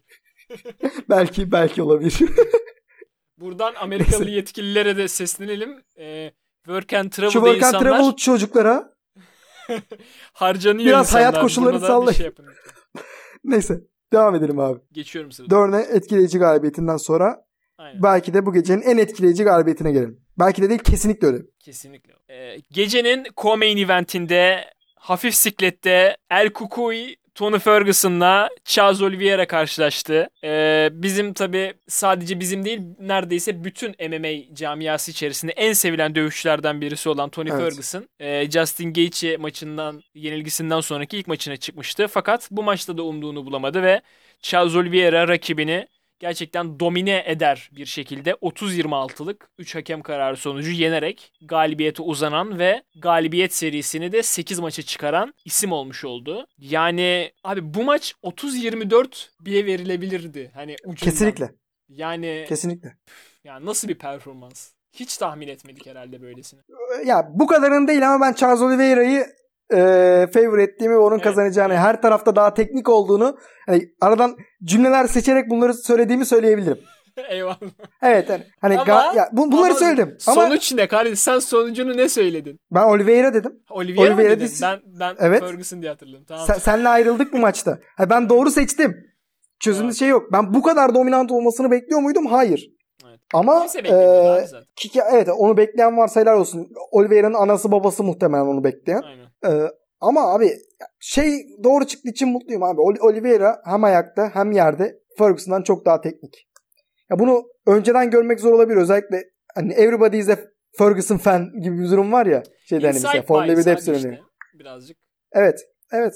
Ama Yani, ya abi evet, şimdi Charles Oliveira'nın gelmiş olduğu nokta muazzam öncelikle. kesinlikle. Abi bu adam 2010 yılından beri UFC'de. 145 pound'da işte up'ları oldu, down'ları oldu, knockout oldu falan işte çok konuşuldu. Ee, bitti denildi işte çok mağlubiyet aldı. Sonra 155'te kendini tekrardan ee, tanımladı resmen. Paul Felder'e karşı bir mağlubiyet oldu ama ondan sonra da işte striking'inde sadece bir jiu-jitsu guy olmaktan çıkıp etkileyici bir striking'e sahip oldu. İşte jiu-jitsu'ya giden yolları o takedown'u açmayı başardı. Zaten jiu-jitsu kısmında UFC tarihinde en çok submission'a ulaşan ismi.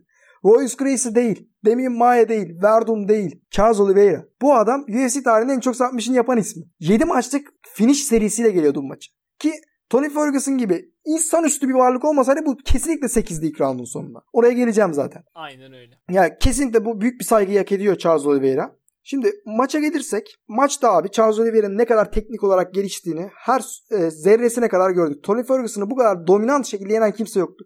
Evet Gaethje de çok etkileyici galibiyet aldı. Ama Gaethje'nin aldığı galibiyette Tony Ferguson rekabetçi olduğunu gösterdi. İşte uppercut'ı vardı. Arada kendisi iyi yumruklar vuruyordu. Ee, ve hani 5 round boyunca öyle ya da böyle Gaethje'nin domine ettiği ama e, rekabetçi maç. Charles Oliveira'ya karşı Şimdi maçtan bu yayına geçmeden önce bir kez daha izledim maçı. Notum, notumu almamıştım önce. Yani keyif için izlemiştim. Ben şu, az önce bir daha izledim. Abi not aldım tamam mı? Burada sana göstereceğim. Yani kimse göremeyecek başka ama. Bak şimdi. Sağ taraftaki kolum Oliveira'nın hakkındakiler. Sol taraftaki e, Ferguson. Yani yazı okuyamayacaksın ama kalınlığı görüyor musun? Ya yani bildiğin 3 3 satır. Çünkü Ferguson'dan bir şey göremedik. Hiçbir şey yapmasına izin vermedi.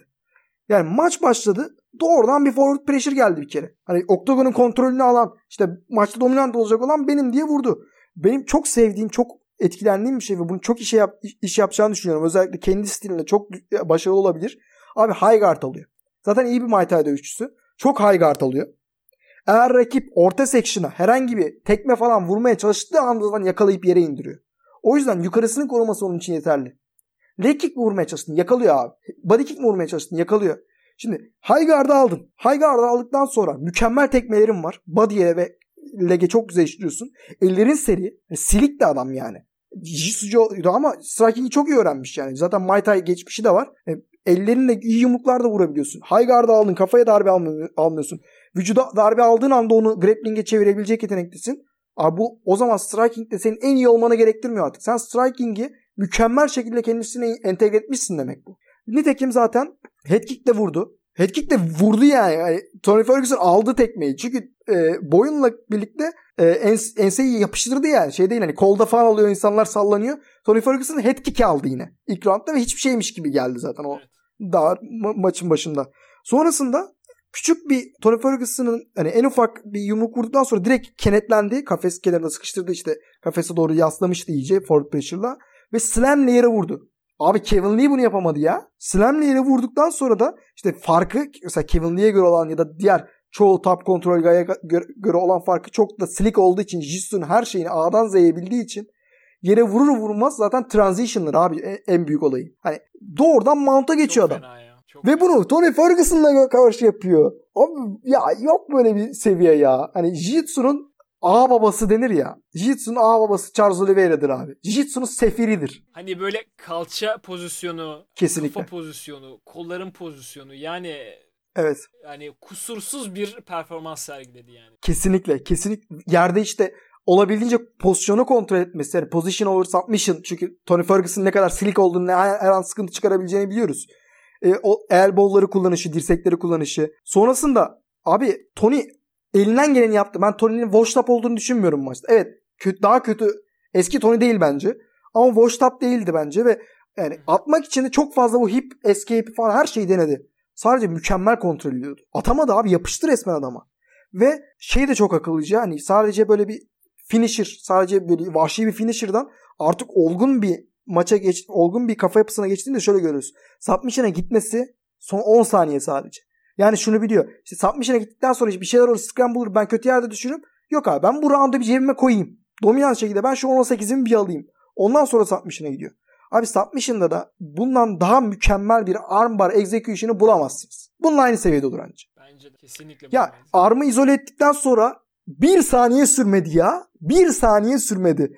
O armı yani kolu tuttuktan sonra işte kolu alıp ayaklarını atma pozisyonu. Abi bu nasıl bir siliklik? Bu nasıl bir serilik yani. Doğrudan geçti. Tony Ferguson zaten diğer eliyle uzanacak vakit bulamadı ki. Tony Ferguson reach'ini, elinin boyutunu falan biliyoruz. Yani yetişemedi yani bildiğin. Ferguson yetişemiyor abi buna. Evet. Sonrasında ya orada zaten artık insanlıktan çıkmış bir şey izledik. Yani son 10 saniye belki e, 20 saniye 30 saniye olsa Ferguson bile dayanamazdı. Ama baktı böyle olmuyor. Bu adam canavar. Koltuk altına aldı. Yani bir insanın armbar değeri yar- yaratabileceği en büyük extension yarattı. Vücut sabit. Koltuk altına aldı ve beli tamamen esnedi. Tam yay oldu.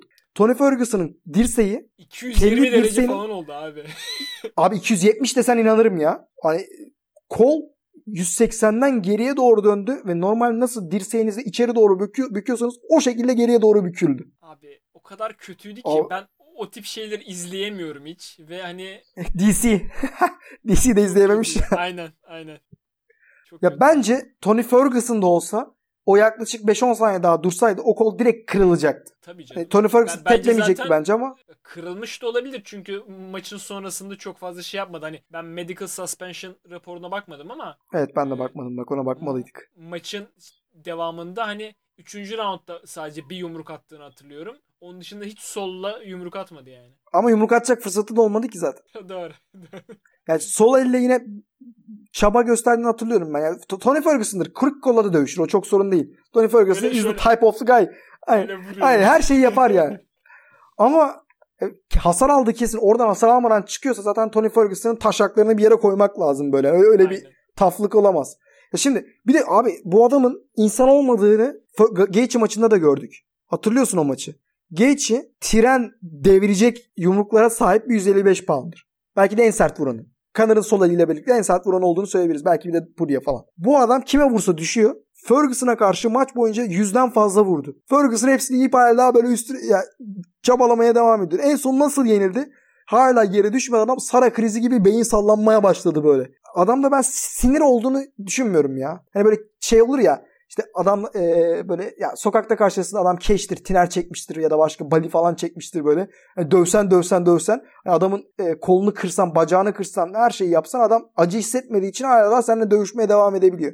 Fer- Ferguson bence öyle bir adam. Yani Tony. Ferguson'ı Bu adamın araştırılması lazım ya. bence de bir bilimsel olarak bu adamın araştırılması lazım. Bö- Böyle bir şey olamaz. Neyse oradan çıktı ki yani benim cidden uzun zamandır gördüğüm en güzel armbar execution'ıydı ya. Hani sonra, e, sonrasında koltuk altına alması falan abi çok elit seviye ya. Evet. Yetmedi. İkinci roundda hani Tony geri dönecek mi falan hani çünkü Tony, Tony'nin nasıl bir adam olduğunu hepimiz biliyoruz. Ne olursa olsun oyun oyunda. Ama ya Charles Oliveira, The Bronx buna hiçbir fırsat vermedi. Daha round başından tekmeyi yakaladı. Ne dedi kardeşim ben ayakta da dövüyorum seni ama yerde daha dominantım yere alayım. Tekmeyi yakaladı. Biraz önce dedim ya high guard'da olmanın faydası yani vücuda gitmeye çalışıyor rakip. Çünkü yukarıda bulamayacak yani bir şey. Vücuda gittiği anda tekmeyi yakalayıp yere alıyor. Orada Tony Ferguson'ın bu maç boyuncaki tek highlight. Yeri almaya çalışırken sing- single'daki yakalamışken güzel bir dirsek vurdu. Dirsek tam da kaşa geldi. Güzel de açtı. Ama Charles Oliveira'dan şeyden bahsetmiştik hatırlıyor musun? Bu adam hiç kanamayacak diye bir adam dedik. Abi o kan ne kadar hızlı pıhtılaştı ya. 30 saniyede kan pıhtılaştı. Böyle bir şey olabilir mi? Bana falan açsa tüm vücudumdaki kan akana kadar devam edecek bir yer ve hepsi göze de olacak bir yer. Tabi orada şey de işine yaradı. Hani Tony Ferguson yerdeyken tekme atması ve maçın bir süre duraklaması da işine yaradı ama Aynen. e, yer, takedown'la yeri aldıktan sonra herhangi bir şekilde Ferguson'ın kaçmasına izin vermedi. Kafasını zaten sadece kafası üstünde yerde tuttu rakibi. Orada kontrol ettikten sonra Ferguson kaçamadı da. E, ya mükemmel bir e, top kontrol gördük. Dediğim gibi bu da 10'a 8 olabilecek. Çünkü Ferguson'dan yine hiçbir şey göremedik başkasından. O kesik haricinde. Son roundda da ikinci roundun bir kopyasını gördük diyebiliriz. Yani tekrardan tekmeyi yakaladı. Sonrasında kafese sıkıştırdı. Sonra yine slamle yere, yere aldı. Sonrasında işte Tony bir kafesten kaçmaya çalıştı. Yani Tony hep çabaladı. Tony hiç vazgeçmedi. Kafesten kaçmaya çalıştı. Bu sefer de abi bir anda triangle'a bağladı falan. Ne yapıyorsun abi ya? Evet. Yani ondan da çıktı Tony de. Hani Tony bitirilecek bir adam değil. İnsan değil. Çünkü sen diyorsun ya bu adam insan değil diye. Ya abi herhalde maçı özetleyen şeylerden birisi şu olur ya. Ee, mesela 3. roundda Tony Ferguson işte Cage'i ayaklarıyla şey yaparken Evet. böyle parmaklarını falan geçirdi. Hani illegal bir hareket. Mark Smith net bir şekilde gördü onu ve dedi ki hani herhalde içinden yani hiçbir şey demedi çünkü. Hani maç zaten bitti yani. De- Maçı herhalde Evet. anlatan en güzel enstantanelerden birisi oydu yani. Hani ben bunu ayırsam ne olacak? Ve şunu da bağlamak lazım oraya. Mark Smith dediğin gibi hani çok reaktif olamadı orada. Ve sonrasında da Tony Ferguson o pozisyonu yapmasına rağmen Charles Oliveira yine üste çıkacak bir durum buldu. İşte maçın özeti buydu bence. Evet. Her türlü üstteydi. Ne yaparsa yapsın. Abi Ch- Charles Oliveira'nın bu hali Evet, Tony Ferguson striking'de eksikleri olduğunu, biraz hastalık olduğunu falan her şeyini biliyoruz. Belki daha kötü haldeydi. Geçiden sonra ne kadar recover ettiğini bilmiyoruz falan ama şu görmüş olduğumuz performans bence şu an lightweight'te eğer Habib gittiyse title en büyük favorisi Ch- Charles Oliveira diyebilirim. Cidden abi. İddialı Evet. ama iddialı ama ben şu an Connor'ın da Poirier'in de evet onlar da Oliveira'nın eksik taraflarına vurabilecek dövüşçüler ama o da çok çok fena vuruyor abi eksik taraflara. Yani Oliveira'nın masaya getirdiği öyle bir şey var ki bunun kimse Evet. yanından bile geçemiyor bence o contenderlar arasında yani. Evet. Hani Tony'ye Evet. bunu yapan ki Tony hani ya Tony abi şey hani hep Tony'ye ne dedik? Sırtı yerdeyken rakip üstündeyken çok iyi şeyler yapabiliyor. Evet. Hani Kevin Lee aslında- maçında gördük ya. Bir, bir sürü maçta gördük. Aynen öyle. Saymaya Şimdi gerek yok. Yani iyi gözüktüğü yerde Tony seviyesinde bir insanın iyi gözüktüğü yerde Tony'ye bunu yapabiliyor olması çok ilginç yani. Kanıra manıra yani Gaethje'ye falan hani oraya aldı mı cidden büyük sıkıntı çıkar yani. Evet işte onlar da biraz daha soru işareti şey olacak muhtemelen. Alabilecek mi? Çünkü Aynen. Gaethje de daha iyi takedown defense'e sahip. Ya da e, striking'i daha iyi. Belki striking de bitirebilirler falan. Ama bu adam şu an çenesi de çok güncellenmiş duruyor abi. Yani 145'teki o knockout olduğu çeneye sahip değil bence. O kiloyu alınca şey yapınca biliyorsun weight cut çok etkiliyor. Evet, güncellenmiş çene güzelmiş. Biraz evet. Update geliyor Yani- 1.2. Valla bir de e, şey, şundan bahsetmek lazım bence. Ya bu, bu, bu bölüm biraz uzun olacak muhtemelen. O yüzden ben giriyorum her konuya. Bence şu anda Lightweight'in title picture'ından biraz bahsetmek lazım şu noktada. Böyle büyük bir eşleşmeden sonra. Okey. Çok belirsiz. Yani her şey belirsiz. Ya bu performansı ya şimdi abi Charles Oliveira bildiğin yeni Tony Ferguson oldu. 8 maçlık galibiyet serisi var. Bunların içinde Kevin Lee, Tony Ferguson işte e, Jim Miller'lar falan var. Ve bu 8 maçın 7'si finish. Diğeri de hani 30-24'lük belki bir maç dediğin gibi. Aynen. Ama bu adam şu an title shot alacağının hiçbir garantisi yok. İşte yeni Tony Ferguson. Zaten tip olarak fiziksel olarak falan da benziyor. Zaten şey falan diyor. Tony Ferguson is the type of guy esprisi var ya. Aynen. İşte kendisini klonlayıp yeni bir adamın vücudunda galibiyet serisine devam edecek adam diyorlar. Evet. Tony Ferguson. O da keyifli bir espri. Neyse. Ama şöyle bir belirlenme durumu var bence Title Picture'ın. Gelecek ay ilk pay-per-view'de zaten Dustin Poirier ile Conor McGregor dövüşecek. Bunun interim ya da gerçek title için olmayacağını Dana White bu hafta içi söyledi. Ee, ve güzel olan taraf aynı o Abu, Dhabi, Abu Dhabi'de ol- olacak olan bu eventte Habib de bulunacak. Ve Habib'le onun kariyerinde neler yapmak istediğini konuşacak Dana White. Yani aslında bu 23 Ocak'tan sonra Lightweight title'ında bir sürü şey belli olacak. Hatta şey falan da konuşuluyor. Artık çok az kaldı. Belki e, açıklanmaz ama bilmiyorum yani. E, Gaethje ile Chandler'ın da o maçın co-main olacağı konuşuluyor. Hala. Onlar da 20 hala konuşuluyor. Ben duydum yani. Ya sonraki şeyler de olabilir ama artık %90 Gaethje ile Chandler dövüşecek abi. Yani kalanlar onlar. Şimdi bu maçlardan sonra bir picture elimizde olacak. Biraz daha benim görüşüm okuduğum, gördüm, benim de aklıma yatan şey. Habib iki duruma ayırıyorum. Habib geri dönmeyecekse, Habib kesin ben dönmüyorum diyecekse Dustin Poirier Connor'ın galibiyle Charles Oliveira'nın title maçına çıkacağı. Gaethje ile Chandler'ın kazananın da bir sonraki challenger olacağı gibi duruyor. Genel şekil bu.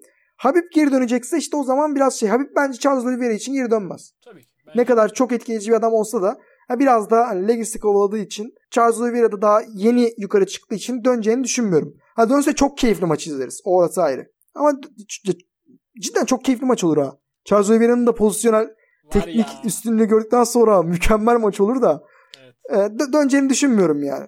Ben de çok ee, abi ya. Öyle olunca da işte Conor Dustin maçının kazananını ya yani Conor kazanırsa Conor için dönebilir ya da GSP için dönebilir. E bu durumda abi Oliveira yine bekleyecek. Bir maç daha kazanması gerekecek falan. Ya cidden lightweight çok fena bir division. Çok zalim bir division. Zalim. Zalimin kızı. Ee, bir, bir, bir kötü implication'da hani tüm UFC, tüm MMA fanlarının kalbini acıtan bir durum. Habib vs. Tony bitti. Bir daha yani şu maç o olana kadar hala daha Habib emekli olmasına rağmen bunun olasılığı vardı. Hala daha vardı. Tony yener bir şeyler oldu falan. Olmasından bağımsız olarak abi şu şekilde bitti. Benim gözümde artık Habib vs. Tony bitti. Hani olsa da ya yani başka bir şeyler olsa da bu maç olsa da benim için önemli değil. Çünkü Oliveira'nın bu şu anki Tony'yi nerede bu, bu şekilde tutabildiğini gördük. Bizim kafamızdaki soru işareti şuydu. Habib'in herkes yerde tutması, Tony'nin kimse tarafından yerde tutulamaması. Hangisi hangisini yenecek? Abi cevabı şu an almış olduk. Prime Tony için bunu diyemeyiz belki. Eski Tony için bunu diyeme diyemeyebiliriz belki. O zaman o maç olsaydı hala da ne olacağını bilemeyebiliriz. Ama şu anki Tony'nin Habib'i yenmesine ben gram şans vermiyorum. O yüzden maç olsa da çok umurumda değil yani. Bunu söylemek acıtıyor beni bir MMA fanı olarak. Ama yani Habib Tony maçı şu an artık benim interestim içinde değil. Sonucunu gördüm çünkü yani. Ya, biliyorum yani ne olacağını. %90. Aynen öyle abi. Yani bu maçı herhalde hiç istemediğimiz bir yerden görmüş olduk aslında yani. Evet. Maçın evet. sonucuna yakın evet. bir şeyi. Ee, ah Tony ya. ya. Ah Tony. Geç maçını niye kabul edersin ya? Çok üzücü. Çok üzücü. Çok üzücü abi gerçekten. Hani belki UFC tarihinin en üzücü olaylarından birisi ya. Evet, evet, evet. Yapacak bir şey yok. Evet. Şey konusunda da, e, title picture konusunda da ben şeyin e, Chandler e, Gage'i oynarsa Gage'in o maçı yenmesi durumunda ve hani Habib'in bıraktığını varsayarsak Poirier Conor galibiyle title maçına çıkabileceğini düşünüyorum. Hani orada bir Charles hmm. üstüne çıkabilir gibi geliyor bana. Doğru diyorsun ama e, Dana White bunu yapabilir. Conor Gage çok satacak bir maç. Ve yani Conor stilistik olarak bence daha güzel eşleşiyor Gage ile. E, Oliveira olduğundan. Bir de hani Conor şampiyon olursa bir noktada Habib'i geri getirmek daha güzel olur. Tabii. Daha kolay olur. O, o yüzden Connor'ın şampiyon olması işine de geri falan filan ama abi ya Dana White biraz ne olursa olsun hani genel olarak diyeyim en azından sözünleri bir adam ve Charles Oliveira'nın bu yaptığından sonra cidden çok etkileyici bir yerde olduğunu kendisi de çok etkilendiğini söyledi. O yüzden ben um, ya umarım üstüne basmazlar. Çok üzülürüm ya. E, Tony Ferguson da bunu yaşadık çünkü adam 12 maçlık galibiyet serisine rağmen bir defa bile gerçek title için dövüşemedi. Benzeri bir şeyin Charles Oliveira olmasını cidden istemiyorum. Bir de Tony'yi Özellikle... dövmüşken yani. Evet abi şimdi Tony'yi dövmüşken cidden varıp ne bileyim Paul Felder'la ya da Dan Hooker'la maç yapmasının bir mantığı yok şu anda. Aynen öyle. Bakalım. Bakalım. Göreceğiz. Ekleyeceğin bir şey var mı? Aynen öyle. Ufaktan artık. Zaten saatlerdir bu maçı konuşuyoruz. Hak etti Aynen. tabii Charles Oliveira da. Tabii tabii. Geçiyorum. Ee, o zaman bir saatler daha konuşacağımız maça geçelim abi. Aynen. Bu maçı da bitirdik ve artık gecenin ana maçına doğru ilerliyoruz. Bu maç Flyweight title'ı içindi. Kemerin sahibi Davison Figueiredo ile Challenger Brandon Moreno karşılaştı. Belki de e, Joe Rogan'ın deyimiyle belki de Flyweight tarihinin en iyi title maçıydı. Tabii evet. yukarılarda olduğunu biz de düşünüyoruz ama tabii bu maç sorgulanır. Maç draw sonucu bitti. Sonucuyla bitti. Bir beraberlik oldu. Majority çoğunluk kararıyla bir beraberlik oldu. Hı hı. Ve e, kemerin hali hazırdaki sahibi Figueiredo'da kaldı e, kemer. Şimdi tabii evet. bu maçın yani build-up'ını düşündüğümüzde 3 hafta önce ikisi de dövüşmüş. Ondan sonra evet. hızlı bir geri dönüş yapmışlar. Zaten bu bir iki tane pay-per-view'u ard arda olan iki tane pay-per-view'u headline eden ilk e, şey oldu, şampiyon oldu e, Figueiredo. İlk insan direkt yani. İlk Başka birisi oldu. Aynen. E, en hızlı geri dönüş işte quickest turnaround oluyordu aynı zamanda. E, bu maçta tabii yani şimdi böyle bir maçın hani işte kart zaten çok sıkıntılı bir durumdaydı ve kartı kurtaran maç oldu. Böyle evet. hızlı bir geri dönüş oldu. Yani zaten maç çok fazla önem ihtiva ediyordu. Bunun da ötesinde hani maçın içerisinde olanlar e, maçtan sonra öğrendiklerimiz. Yani Oho. maçı maçı öyle bir seviyeye taşıdı ki bunların hepsi gerçekten e, yani sadece maçın içerisinde kaliteli değil bunları da düşündüğümüzde gerçekten Joe Rogan'ın dediği best flyweight title match. Title değil. Direkt best flyweight match bence. Evet. Gerçekten olabilir yani. Ne düşünüyorsun abi maçla alakalı? Ne umdun? Abi ne düşünmüyorum ki bu maçla alakalı. Önce maçı konuşalım. Çünkü maç sonrasında konuşulacak çok iş var. Evet. Yani senin dediğin gibi maçtan sonra öyle şeyler öğrendik ki. Zaten maçtan önce de bir şeyler biliyorduk. Bunun üstüne maçtan sonra öğrendiklerimizle beraber hani kafayı yersin ya. Evet. Böyle bir seviye yok abi. Abi dediğin gibi bana göre mesela buna en yakın maçlardan biri Seudo e, DJ maçı, ikinci maçı denebilir ama Figueiredo ve e, Moreno ar- arasındaki bu maç UFC Flyweight tarihinin en iyi maçı. Benim görüşüm, şahsi görüşüm. Katılırsınız, katılmazsınız bilmiyorum. En iyilerinden biri olduğu kesin de. Abi bir de bu UFC tarihinde draw'la biten dördüncü title maçı. İlkini hatırlamıyorum. Hep her şeyin ilkini hatırlamıyorum ama neyse. Yaşım tutmuyor diyebilirim bence savunma olarak. Yani. İki, ik- ikincisi Edgar'la Maynard'ın arasındaki maç. Efsane nasıl bir klasik nasıl bir efsane olduğunu biliyoruz zaten o maçın. Üçüncüsü yakın tarihte en yakında olan Woodley Thompson maçı. O da de başa baş ilginç bir maçtı. Sonra ikinci maç pek bekleneni veremedi ama falan neyse. Bu da dördüncü maç abi. Zaten dört tane var böyle maç. Evet. Yani bunun değeri ayrı. Onun dışında maç bu senenin en iyi 3 maçından biri. En iyi maçı bile olabilir. Son 5. roundda biraz daha yavaşlama olmasa hani Cenk'le Can arasındaki tartışılmaz en iyi denilen maça yaklaştı neredeyse maç. Evet. Neyse maçta ne gördük? Ona gelelim. Every. Abi Fig- everything. Aklınıza gelen her şeyi gördük. Abi Figueiredo maç başından itibaren 2-3 round boyunca guard almayarak Moreno'nun üstüne saldırdı. Bildiğin kaplan gibi adama saldırdı ya.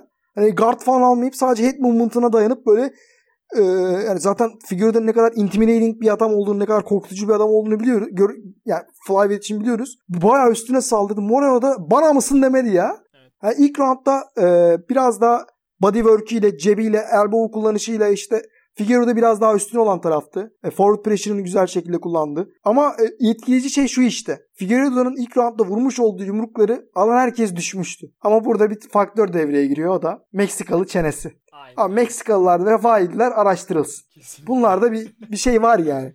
Neyse. Abi Moreno için çok ilginç olan şeyler ya ilginç değil biliyorduk aslında da bu, bu düzeyde bunu gösterilmesi çok etkileyiciydi benim için. Abi aşırı silik ya. Aşırı silik kesinlikle. Ee, yani darbelerden olabildiğince kaçmaya çalışıyor. Çenesi zaten alabiliyor geleni. İşte head kickleri falan çok güzel kombinlemeyi başardı. Bir iki tanesini de buldu. İşte il- ilginç şey de bu. Figueiredo'da mükemmel bir çene var. Aynen aynen. Sonrasında eee, ne diyebiliriz? İşte takedown'a gitmeye çalıştı Figueiredo. Scramble'la üste çıkan o oldu hatta. Kendi takedown'unu buldu. Yani atak, takedown atak olarak e, Figueiredo'nun gücüne rağmen teknikte üstünlüğü olanın olduğunu gösterdi wrestling'de. Ve e, mükemmel bir ilk round izledik. İkinci round daha da çite artarak gitti. Moreno daha da iyi adap- adapte oldu. Daha e, dengeli gitmeye başladı. E, Figueiredo body'de bence büyük başarı buldu. Zaten round başında spinning hook kickle başlamıştı. O yani çeneye vurdukları çok etki göstermese de vücuda vurduklarında etkinin boyutunu görüyorduk. Çünkü direkt elleri aşağı doğru düşüyordu Moreno'nun. Yani onlarda hasarı görüyorduk Moreno'nun yüzünde. Leg etkiliydi. Ee, bir buçukuncu dakikalar civarında çok güzel kombinasyon buldu. Köşeye sıkıştırdı işte Moreno'nun maç içinde e, az hasar aldığı anlardan birisiydi.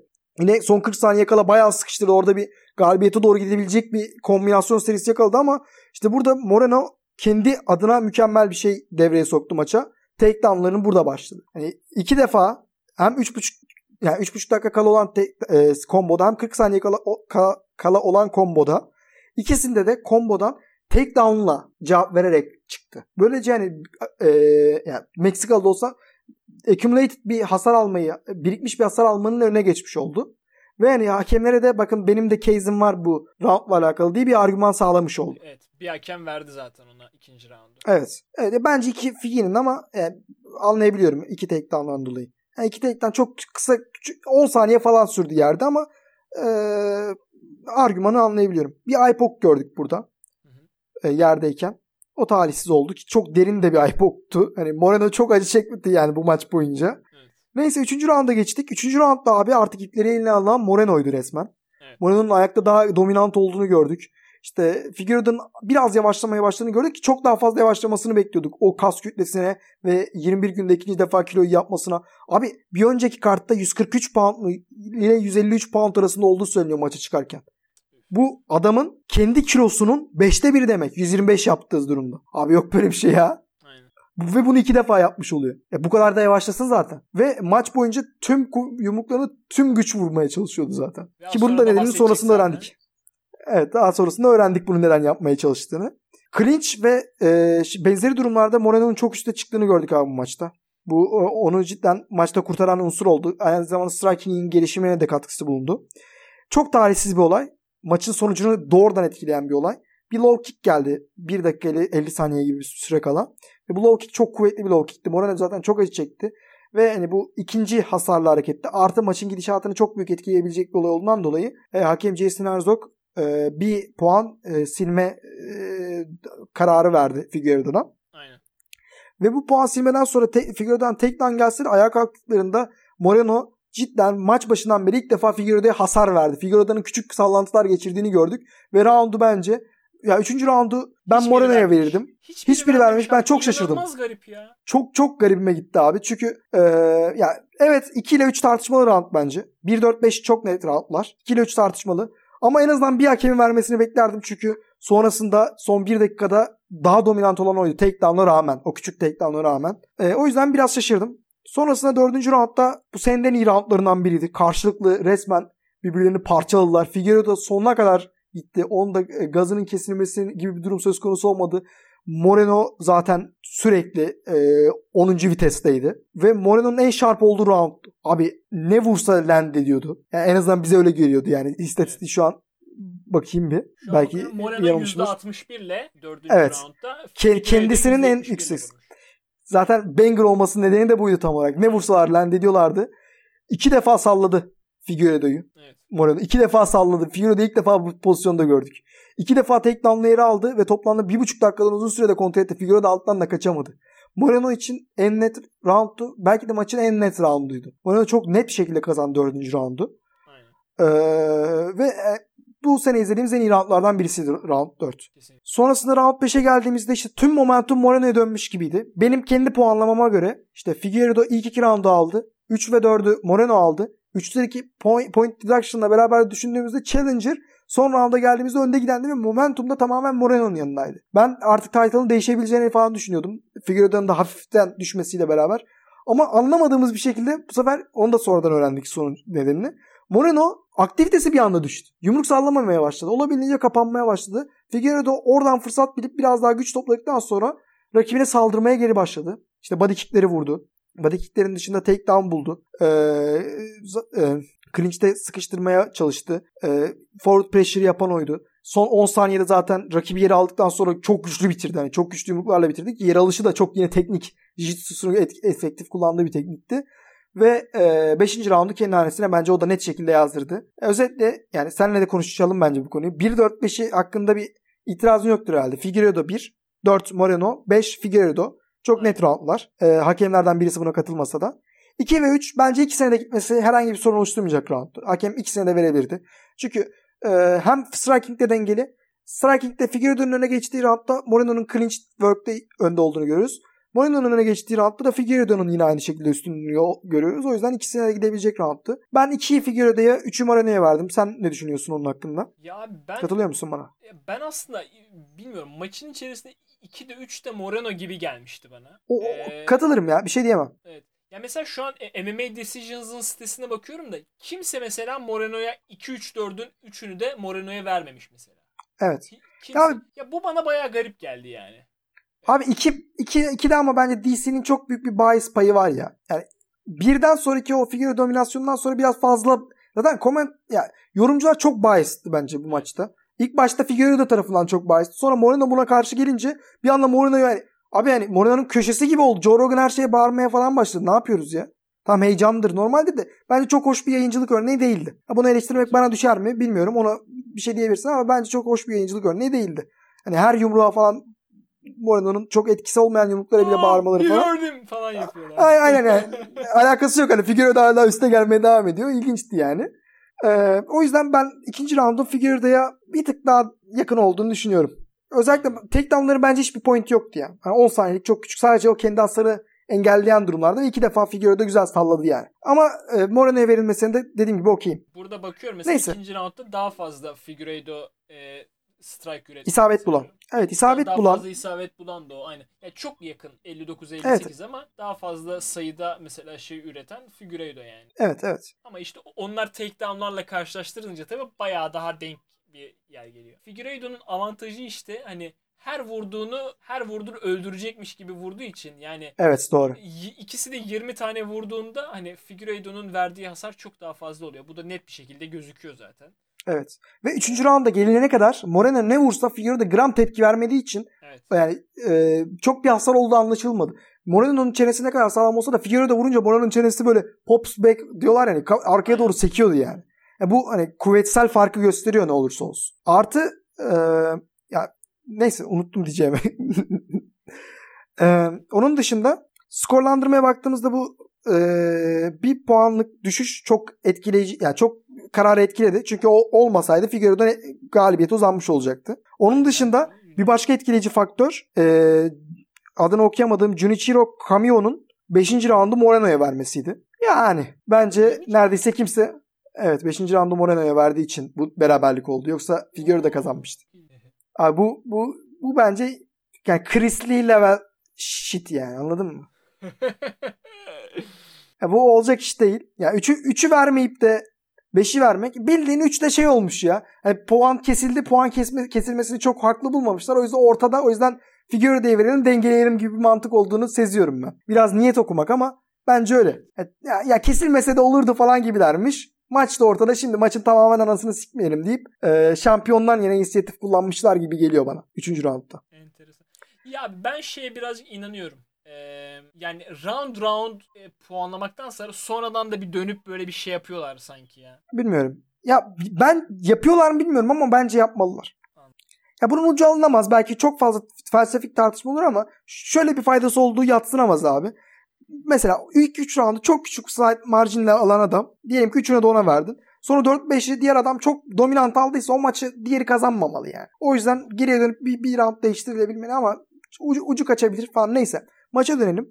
Abi maçtan sonra öğrendiğimiz şeyler maçın değerini çok fazla arttırdı. Şimdi önceden bildiğimiz şunlardı. Bu ikisi de 21 günlük bir hazırlanma süresi. Yani 0 günlük hazırlanma süresi diyebiliriz 21 güne.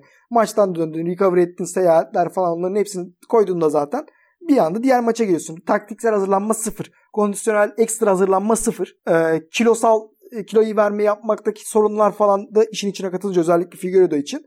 Hani bu adamların maksimum seviyesinde olmasını beklemiyorduk zaten maçtan önce. Ne olursa olsun. Bunun üstüne şunu öğrendik. Önce Moreno'dan başlayayım. Moreno'nun son rounddaki sorununun omzunda küçük bir çıkma veya extension tarzı bir sorun olduğunu o yüzden yumrukla mücadele edemediğini gördük. Ki büyük bir sorun. Ki Moreno'nun zaten Figueiredo'nun stiline karşı hazırlanacak vakti olmadığını da biliyoruz. Ki Figueiredo çok şarp şekilde hazırlanman gereken, büyük bir master plan yapman gereken bir adam. Neyse öte yandan Figueiredo tarafından da şunu öğrendik. Figueiredo son gün gece 2'de hastaneye kaldırılmış ve maça çıkması bile e, soru işaretli duruma gelmiş. Mide fesatı tarzı bir şey geçirmiş. Yani midesinde büyük bir sorun geçirmiş. İltihap falan kapmış. Ve maça da o şekilde çıkmış. Maçtan sonra da zaten direkt hastaneye kaldırılıp tekrar o mide sorunundan dolayı hastaneye kaldırılmış. İnanılmaz abi, ya. Abi böyle bir şey yok. Böyle bir şey yok cidden. Böyle bir şey yok. Ben e, yani, maçı ikinci kez bir şey izlediğimde yok. E, çünkü menajeri sanırım açıklama yapmıştı. Gece böyle karnı şişti falan demiş. E, evet. Maçı ikinci kez izlediğimde en başta baktım. Şortun hemen böyle o şey e, işte bel kısmı cidden böyle Hı-hı. karnı böyle garip bir şey vardı yani bir kitlemsi bir şey vardı böyle şişikti yani. Gerçekten Abi inanılmaz. Bu nedir ya? Y- bak 20 gün önce maça çıkmışsın. Vücudun yüzde yani %50'den kestiğini düşün. Yüzde e, ne kadar yapıyor? Yüzde 17-18'lik ağırlığını keserek maça çıkıyorsun bir de. E, bunu 20 gün önce yapmışsın. Maça çıkmışsın. Sonra bitmiş. 20 gün sonra tekrar hazırlanıp bir daha çıkıyorsun. Çıkmadan önce mide midende saçma sapan bir şey geçiriyorsun. Ve yani abi psikolojik olarak düşünsene. Bir, mesela sınava girerken kendinizi düşünün abi. E, sınava girmeden önce atıyorum sevginizle bir şey oldu başka bir şey oldu işte annenle babanla bir kavga yaşadın. Sınava moralin bozuk giriyorsun daha düşük alıyorsun alman gerekenden. Burada en ufak moralsel kayıpta adam suratın üstüne tekmeyi yapıştırdığı bir işten bahsediyoruz. Ve hani moralden öte fiziksel durumunu komple etkileyen, hareket her şeyini etkileyen bir hastalıktan hastaneye kaldırılmış adam ya. Ve o maça çıkıyor. O maç biter bitmez zaten interview de vermedi sonrasında. Herhangi bir şeye de katılmadı. Çünkü doğrudan gitti adam. Adamı direkt Hastane... böyle yatırdılar böyle. Aynen. Doğrudan hastaneye kaldırdılar. 25 dakika bu adamın kardiyosu çok büyük soru işaretiyken karşısındaki canavara karşı her hep ileri adım atarak sonuna kadar mücadele ederek gitti. Abi Figueiredo cidden çok büyük bir isim. Ve bu maç flyweight Harry Cejudo flyweight'i geleceğini kurtaran isim olabilir. Ama flyweight'i izlenir kılan adam Figueiredo'dur. Flyweight'i gerçekten herkesin etkileyici, izleyeceği bir division yapan adam Flyweight'in kralı Figueiredo'dur. Güzel bir argüman onun için kesinlikle ya. Ee, ben bunun bu... için evet yani Flyweight ile alakalı bir heyecan geri geldi kesinlikle. Kesinlikle. Kesin. Şu an en etkileyici 3-5 division'dan birisi. Evet. Yani senin sen biraz daha fazla benden daha fazla hype'landın. Ee, ama evet. dediğinde çoğunlukla katılıyorum yani. Hani kesinlikle Flyweight Division artık izlemeye değer insanların beklediği bir division haline geliyor. Ee, evet. Hani sadece şeyle de değil hani gerçekten Figueiredo'nun sadece Brandon Moreno'ya karşı değil diğer challenger'lara karşı da ben e, ne yapabileceğini merak ediyorum yani. Evet. Ama abi yani Figueiredo'nun bence tam antidotu olan adam Moreno çıktı. Yani biz yine tahminimizde yanıldık bir miktar. Meksika çenesi faktörünü o kadar hesaba katamadık. Evet. Ee, yani Figueiredo'nun bu yumruklarını bu şekilde alıp devam edecek kimse var mı bilmiyorum. Ya da Figueiredo tam geldiğinde Moreno yine bu yumrukları alabilecek mi onu da bilmiyorum. Ya da mesela e, omzu çıkmamış olsaydı mesela ya da son roundda gerçekten ya, şey dönmüştü. Bence, momentum ona dönmüştü yani. Evet ama bence yeni yani rövanşta ben Figueiredo'nun daha büyük bir favori olacağını düşünüyorum ya. Tabii canım. Oğlum adam ölüyormuş. evet. evet evet yani. dediğin doğru. Dediğin doğru. Draw olması da benim çok mutlu etti. İkisinin de bu maçta kaybetmemesi gerekiyordu bence. Evet. Figueiredo'nun belti yani o ölüm durumunu yani o, o durumdan sonra kaybetmesi de çok hoş olmazdı. Ama Moreno'nun da kaybetmiyor olması lazımdı. Bence o yüzden draw çok güzel oldu. Hani son roundu vermesine çok da üzülmedim yani diğer tarafa. Evet. Ee, şey Cody e, olan kime oldu? Cody Garbrandt oldu. Bir sonraki title shot'ı alacaktı. Şu an beklemek zorunda. Çünkü Figueiredo ile Moreno dövüşecek ve bu kadar hasar aldıktan sonra ikisi muhtemelen bir 4-5 aylık belki 5-6 aylık bir bekleme süreci olacak. Dana White da zaten söyledi. Yani bu adamlar 20 günde 2 maça çıktı bu seviyede dedi. Şu an isterlerse bir sene bile bekleyebilirler dedi. Yani Division bekler dedi bu, bu, bu olaydan sonra. Çok da haklı bence. Bir sonraki maçta tartışmasız bu ikisinin rövanşı. Ee, istiyorsa Cody Garbrandt bence e, bir e, maçı çıkabilir fly, şeyde Flyweight'te ki bir kiloyu yapabiliyor mu onu görelim. Evet. Mantıklı olabilir onun için de gerçekten. Yani Benavides Askarov pardon, Askarov'daydı değil mi Benavides? Hı hı. Hani o maçın galibiyle maça çıkabilir mesela. Neyse, Neyse bu maç hakkında şey? saatlerce daha konuşabiliriz bence. Evet, e, çok ben, gecikmeden ya, zaten şey yapalım. Evet. Yavaştan. Sonuca bu maçı da. Ee, tabii aynen abi. Fight of the Night oldu. Maçı, evet aynen onu diyecektim ben de. Hani böyle bir maçın zaten Fight of the Night al, alamamasını beklemeyiz. Ee, Fight of the Kesinlikle. Night olup iki tarafta 50'şer bin. Fight of the Year candidate olduğu için zaten. Aynen aynen. Otomatik olarak. Yani kendisi zaten çok iyi olan bir kart. Ve bunu gerçekten evet. bu kadar iyi noktalayabilirdik. Aynen öyle. Çileyi Aynen üstüne öyle. kondurduk yani harbiden. Aynen öyle. ya hatta 5. roundda Moreno'nun olayı olmasa Fight of the Year diyebilirdim. Evet. Orada momentum düşmesi. Katılıyorum. Var mıdır ekleyeceğin bir şey? Yok abi. O zaman bu mükemmel kartı UFC 256'yı pay-per-view Sony'nin son pay-per-view'ini. E, noktalayalım Hı. ve haberlerimize geçelim. Haberlerimize Neyimiz var bu hafta haber turumuzda? Şöyle ki e, geçen hafta mesela Romero'nun e, UFC sözleşmesinin feshedilmesini ve Bellator'la imzalama ha, Bellator'la imzalamasını söylemedim. Evet, Bellator'la bu hafta imzaladı. Aynen. Bellator'la imzaladı ve e, hani sadece bu multi fight deal bu arada hani birkaç maç yapılacak. Evet. E, hani sadece bu değil aynı zamanda Romero'nun neden UFC'den ayrıldığı ile alakalı o süreçle alakalı ayrıntılar da e, ortaya çıktı. E, evet. bunu sen mi söylemek istersin ben mi söyleyeyim? Buyur abi. ESPN yayınında e, ESPN'e bağlanmıştı Romero. Orada ortaya çıktı. Ne dedi Romero? E, yani tabii işte çok maç seçmiş. Burada öyle bir olay Evet. var herhalde. Aynen. Ve e, kendisinin işte 205 pound'da light heavyweight'te Johnny Walker'la dövüştürülmek istendiğini söylemiş. Ama bunu kendisinin kabul etmediğini, e, farklı Evet. farklı e, rakip isteklerini ilettiğini, bunların da kabul görmediğini. Özellikle işte Thiago Santos Glover Teixeira e, maçının galibiyle yapmak istediğini ama Dana White'ın buna çok sıcak bakmadığını, bu yüzden de ayrıldıklarını, sözleşmenin feshedildiğini söylemiş. Yani Hı hı. e, zaten yayından önce de konuştuk. Romero zaten böyle bir konumda değil. Maç seçecek. Evet. evet. Ee, o yüzden hani bu kadar Dana White'ın katı olduğu hani işte yakın zamanda çok katı olduğunu görüyoruz şeyde kesme konusunda dövüşçüleri. evet. Hani böyle bir durumda da Romero için tabii talihsiz olmuş. Diğer taraftan Bellator'la da imzalamış oldu ve Bellator'un light heavyweight'ine yeni bir e, star power diye daha eklenmiş oldu ve e, Evet. bayağı elle tutulur bir division gibi yani. Bellator'un şu anki en iyi division'ı demek bence yanlış olmaz. Ee, ya, Yoel Romero'ya şunu da küçük not olarak ekleyeyim abi. Sadece 205'te Johnny Walker'la değil. 185'te maç olarak ona Brunson'ı ve Uriah Hall'u önermişler. Hı hı. İkisini de kabul etmemiş. Benim bu adamlarla işim yok işte ben title için dövüşeceğim falan filan demiş. Sonrasında 205 tam 205 yapmak istiyorsan o zaman sana Johnny Walker'ı verelim demişler. O da demiş ki yok ben onu da istemiyorum. Beni direkt number one contender'la dövüştürün. Abi yani tamam Romero'nun ne kadar iyi bir adam olduğunu, ne kadar e, büyük bir geçmiş olduğunu, ne kadar etkileyici bir stili olduğunu falan hepsini biliyoruz ama son 5 maçından 4'ünü kaybettin ya. Son maçında rezalet bir performans ortaya koydun. Şu an 43 yaşındasın ekstra. Bunu e, söyleyebilecek bir konumda değilsin. Şu an bir şey talep edebilecek bir konumda değilsin. Haliyle de kesildi yani. O yüzden hak etmiş diyebileceğim bir şekilde kesilmiş. Kevin Owens da çok üzüldü. Ben Romero'da dövüşmek istiyordum dedi. Till çok sevindi.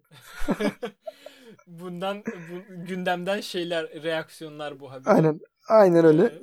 Ee, ve Bellator'un dediğimiz gibi 205 Division'ı gayet iyi oldu.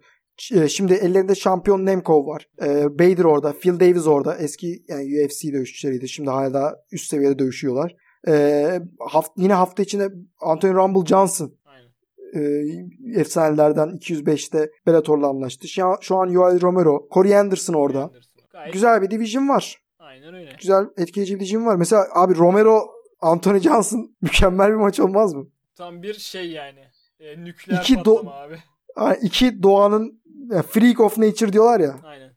İki ucube mükemmel bir eşleşme olur cidden. Kesinlikle. Geçiyorum sıradaki habere. Geçelim abi sonraki haberimiz. Bir sonraki haber şey Dana White'ın dün yaptığı açıklamalar işte UFC'nin geleceğine dair. Burada tabi e, tartışılan konulardan birisi çok da aslında tartışılmıyordu ama işte Blachowicz light heavyweight title'ı için kiminle dövüşeceği. Çünkü bir anda Hı hı. Adesanya'nın e, middleweight'i hani temizlediği gerçeği ve yukarı çıkma isteği e, herkesin malumu zaten. Diğer tarafta da işte Glover Teixeira, e, Thiago Santos'u yendikten sonra da tabii 4 maçlık çok iyi bir galibiyet serisinde olmuş oluyor ve title için 5 maç mıydı? 4 maç. Kontrol edelim.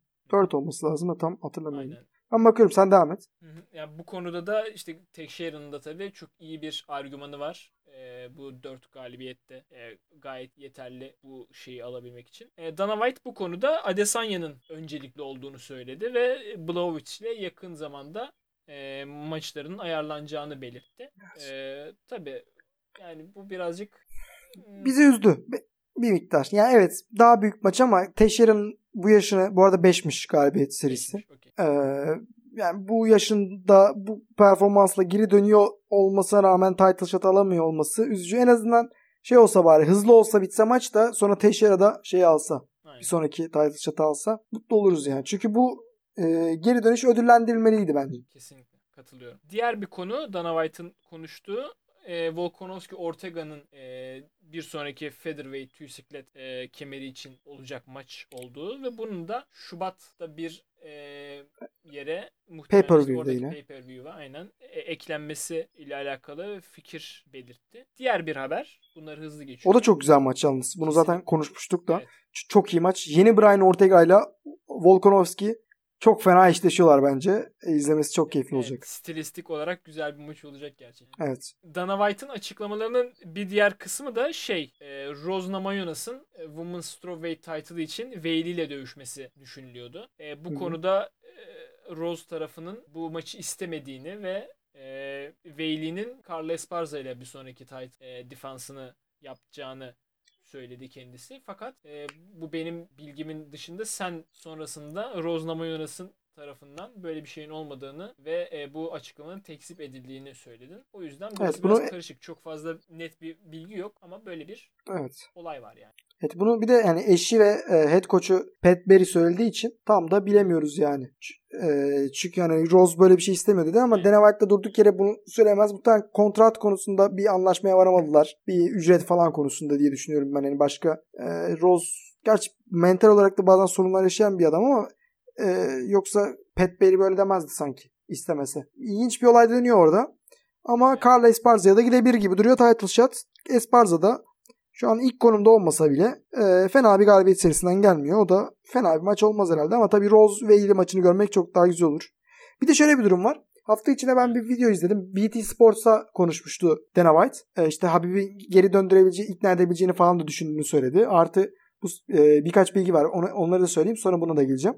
Orada e, bu sene en çok olmasını istediği 2021'de maçı John Jones Izzy olarak söyledi. Bu da güzel bir dipnot bence. Onun harici olarak da Dana White'a şey sordular. Hani would you rather? Hangi maçı isterdiniz gibisinden sorular sordular. Onların içinde Weili Zhang, Shevchenko ve Weili Zhang e, Rose arasında seçmesi vardı. Weili Zhang Rose'u seçti. Bunu da e, yani bu maçı istediğini de biliyoruz Dana White'ın. O yüzden ilginç. Mesela orada şey falan da var. Evet. E, atıyorum Stipe Miocic, John Jones, John Jones Izzy arasında Izzy ile yapmasını istiyor falan. E, bir şeye cevap veremedi. Habib GSP Habib Kanır 2'ye. Onda o fan tarafıyla business tarafı çelişti çünkü. Bir şey söyleyemedi.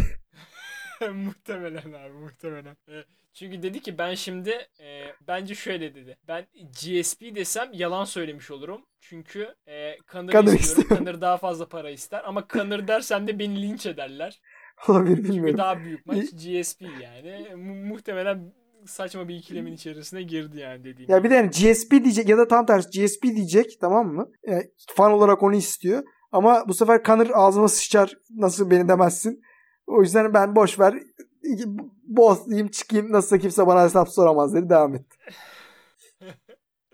Eyvallah. E, sıradaki haber şey 16 Ocak'taki e, Ha. senin ilk m, eventinde e, Müslim Salikov'la Ponzibya karşılaşacaktı. Fakat e, burada Müslim Salikov'un bu maçtan düştü. Bununla alakalı bir bilgi var mı? Bir hastalık mı? Covid mi? Tam Yoksa? tam nedenini hatırlamıyorum. Covid değildi. Nedenini tam hatırlamıyorum abi. Sakatlıksal bir şeydi diye hatırlıyorum. Ee, şöyle şu yönden üzücü bu. Yani Ponzibio'yu uzun zamandır görmüyorduk. Ve yani görmek istiyorduk artık. Çünkü o da çok büyük bir yetenek. Heba oluyor bildiğin. Ee, bu geri dönüş maçı olacaktı. Umarım bir e, replacement fighter bulurlar da tekrardan görürüz. E, bir sonraki haberde şey konuşalım istersen. Robert Whittaker'la Adesanya'nın de, kemer kazanması. Evet. Brezilya Jiu-Jitsu'da. E, Robert Whittaker e, siyah kuşağına erişti. Adesanya da mor kuşağını. Zaten Adesanya'nın videosu falan yayınlandı. Viral oldu biraz, evet. düştü. Evet. Bayağı evet gayet keyifli bir video. Evet. E, hatta tam yayına gelmeden önce bir kere daha denk geldim. Bir kere daha izledim. Güzel bir video. çok iyi yapmışsın. E, bu da böyle bir haber yani. Evet o zaman QFC Plus kısmına Diğer geçelim. taraftan s- aynen. Bir- Son olarak da e, şeye geçelim. Bizim box tarafımız e, ufak Evet. minicik. QFC Plus'ta UFC dışında da konuştuğumuz hani Bellator'u da normal konuşma içeriğimiz içine koyalım. Yani kendi usual konuştuklarımızın dışında kombat spor aleminde gerçekleşen yerlere de yer vermeye çalışıyoruz. Ve e, bu bölümde Aynen.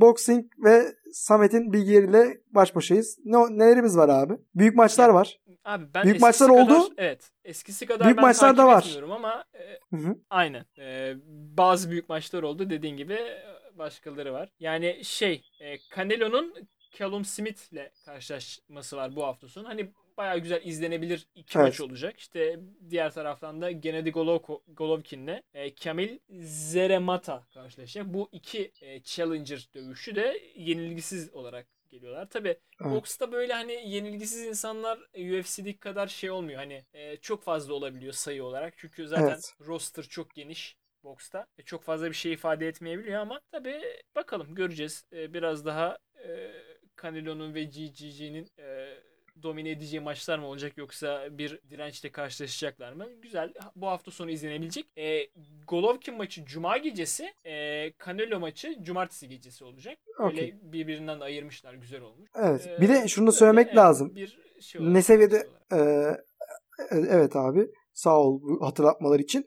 Ve hani şunu da söylemek lazım biraz önce söylediğine ekstra olarak. Dedin ya seviyeleri belli değil ne olur ne olmaz işte belki biraz eksik kalabilirler falan. Abi bu sene Loma'nın kaybettiğini gördük. Evet. O yüzden bu, bu sene her şey olur. 2020 yılındayız. Ee, ringe iki, kişi- iki kişi çıkıyor. Biri kazanıyor. Ne olur ne olmaz. Aynen öyle. Ee, Artı. Joshua da Plev'e karşı dominant bir galibiyet aldı. Biraz daha sıkıcı bir maç olduğu konuşuldu ama özellikle Plev'in seviyesi falan çok fazla tar- tartışıldı. Ama Joshua galibiyet serisine devam etmiş oldu. İkinci galibiyet değil mi bu Ruiz'e yenildikten sonra? Aynen. E, Ruiz yendi. Bir de işte bu maçı Evet. Bakalım. Ya buradan sonrası için tabii şey var. E, Fury maçı konuşuluyor. Fury maçı konuşuluyor ama şu anda herhalde işte organizasyon şey e, Alexander Usyk'i geçmeden e, Fury ile yapmasına izin vermeyeceğini falan açıkladı. E, Usyk mandatory mi şu an? E, Pulev öyleydi de o yani Usyk mandatory mi şu anda? Hani zorunlu contender oluyor ya division'lar Sanırım için. öyle şu anda. Öyle bir haber gördüğümü Ama- hatırlıyorum çünkü. Ben Pulev öyle diye hatırlıyorum ve Pulev'i o yüzden e, Pulev'le bu maç o yüzden oldu diye hatırlıyorum ama bilmiyorum. Ya Çok işte ben de öyle bir haber okuduğumu hatırlıyorum şu anda. Şey, e, şu andaki sıradaki mandatörü Usyk diye hatırlıyorum ama tabii yanlış. Anladım. Neyse ya. Usyk de güzel maç olur en azından. Ya bu Evet. maç gibi olmaz ya. Kesinlikle. Çok farklı bir maç olur. Yani e, çok Evet. fazla ağır siklet boksta görmediğimiz tarzda bir maç olabilir. Evet evet. E, U- Güzel Usyk- bir boks maçı izleyebiliriz. Usyk'in her maçı zaten garip oluyor, farklı oluyor. Özellikle heavyweight'te. Aynen. Diyelim ve artık senin de konuşmak istediğin bir haber yoksa önümüzdeki haftanın eventine doğru geçelim istersen. Geçelim abi. Ee, böylece bitirdik haftanın haberleri kuşağını da ve önümüzdeki hafta sonu düzenlenecek olan UFC Fight Night 183 kartını konuşmaya başlıyorum. Ana karttaki maçları konuşacağız. Bu arada şunu söylemem gerekiyor. Senenin son eventi ve müthiş stacked bir Fight Night gecesi bizi karşılıyor yani. Kesinlikle. Abi bir kere 15 maç var. Bir tanesi daha düştü en son. Ryan Glenn, e, Carlton Mines maçı da düştü. Hı hı. Aa, 14'e düştü ama e, zaten bir sürü maç kesilmesine rağmen hala daha bu kadar fazla maç var. Ve maçların içeriğine baktığımız zaman 6 maçlık mükemmel bir main kartımız var. Hı hı.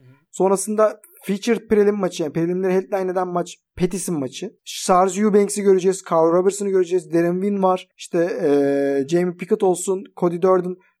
Aşağı kartta da ne, ne kadar inerseniz inin fena olmayan maçları görüyorsunuz. O yüzden Aynen. kesinlikle stacked kart. Seneyi bitirmek için güzel bir kart. Ha Hamzat'la Lyon maçı keşke burada olsaydı dadından yenmezdi. Seneyi bitirmek için hani Şimayev'le seneyi noktalamak çok keyifli olurdu açıkçası.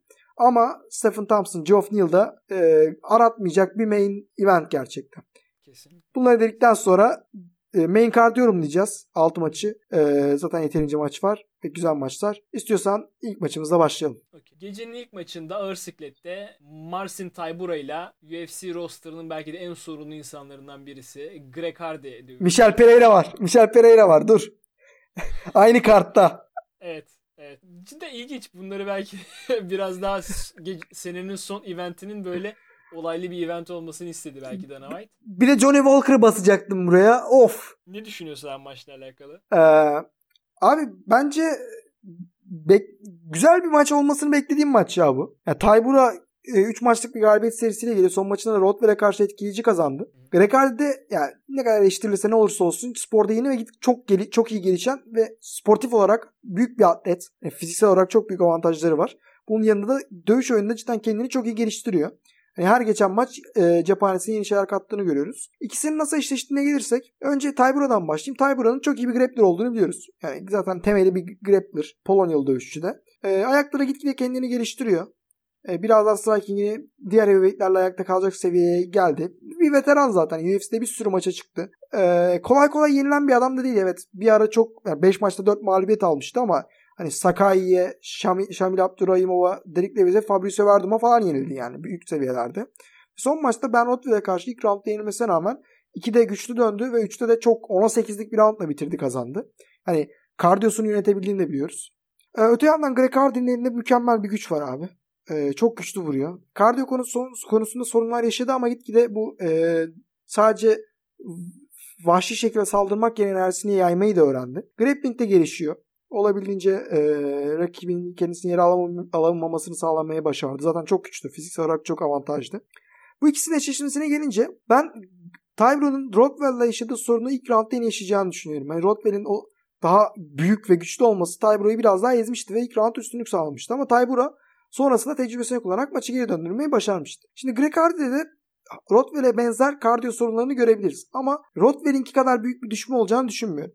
O yüzden ben ilk roundu Hardy'ni aldıktan sonra maç eğer bitmese bile Taybura knockout olmasa bile ki Greg Hardy'nin getirmiş olduğu atletizm, dinamizm ve kuvvetle beraber ben ilk round knockout bekliyorum maçtan. E çünkü grappling'e götüreceğini çok düşünmüyorum Taybura'nın. E, çok efektif bir grappler yani takedown artisti değil ve Hardy'nin de takedown hiç fena çalışmıyor yani.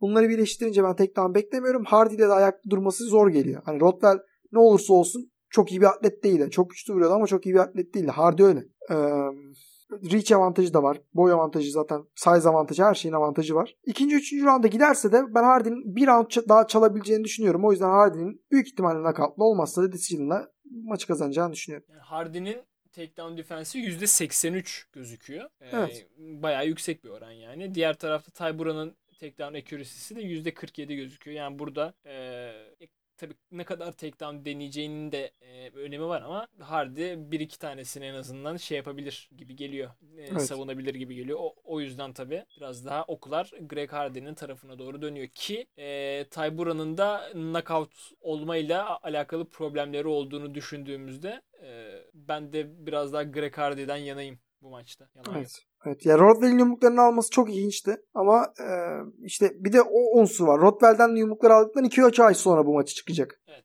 Tam 2 ay. Tam 2 ay mı? Ekim'di. Hı hı. Ha doğru. Tam 2 ay. Doğru.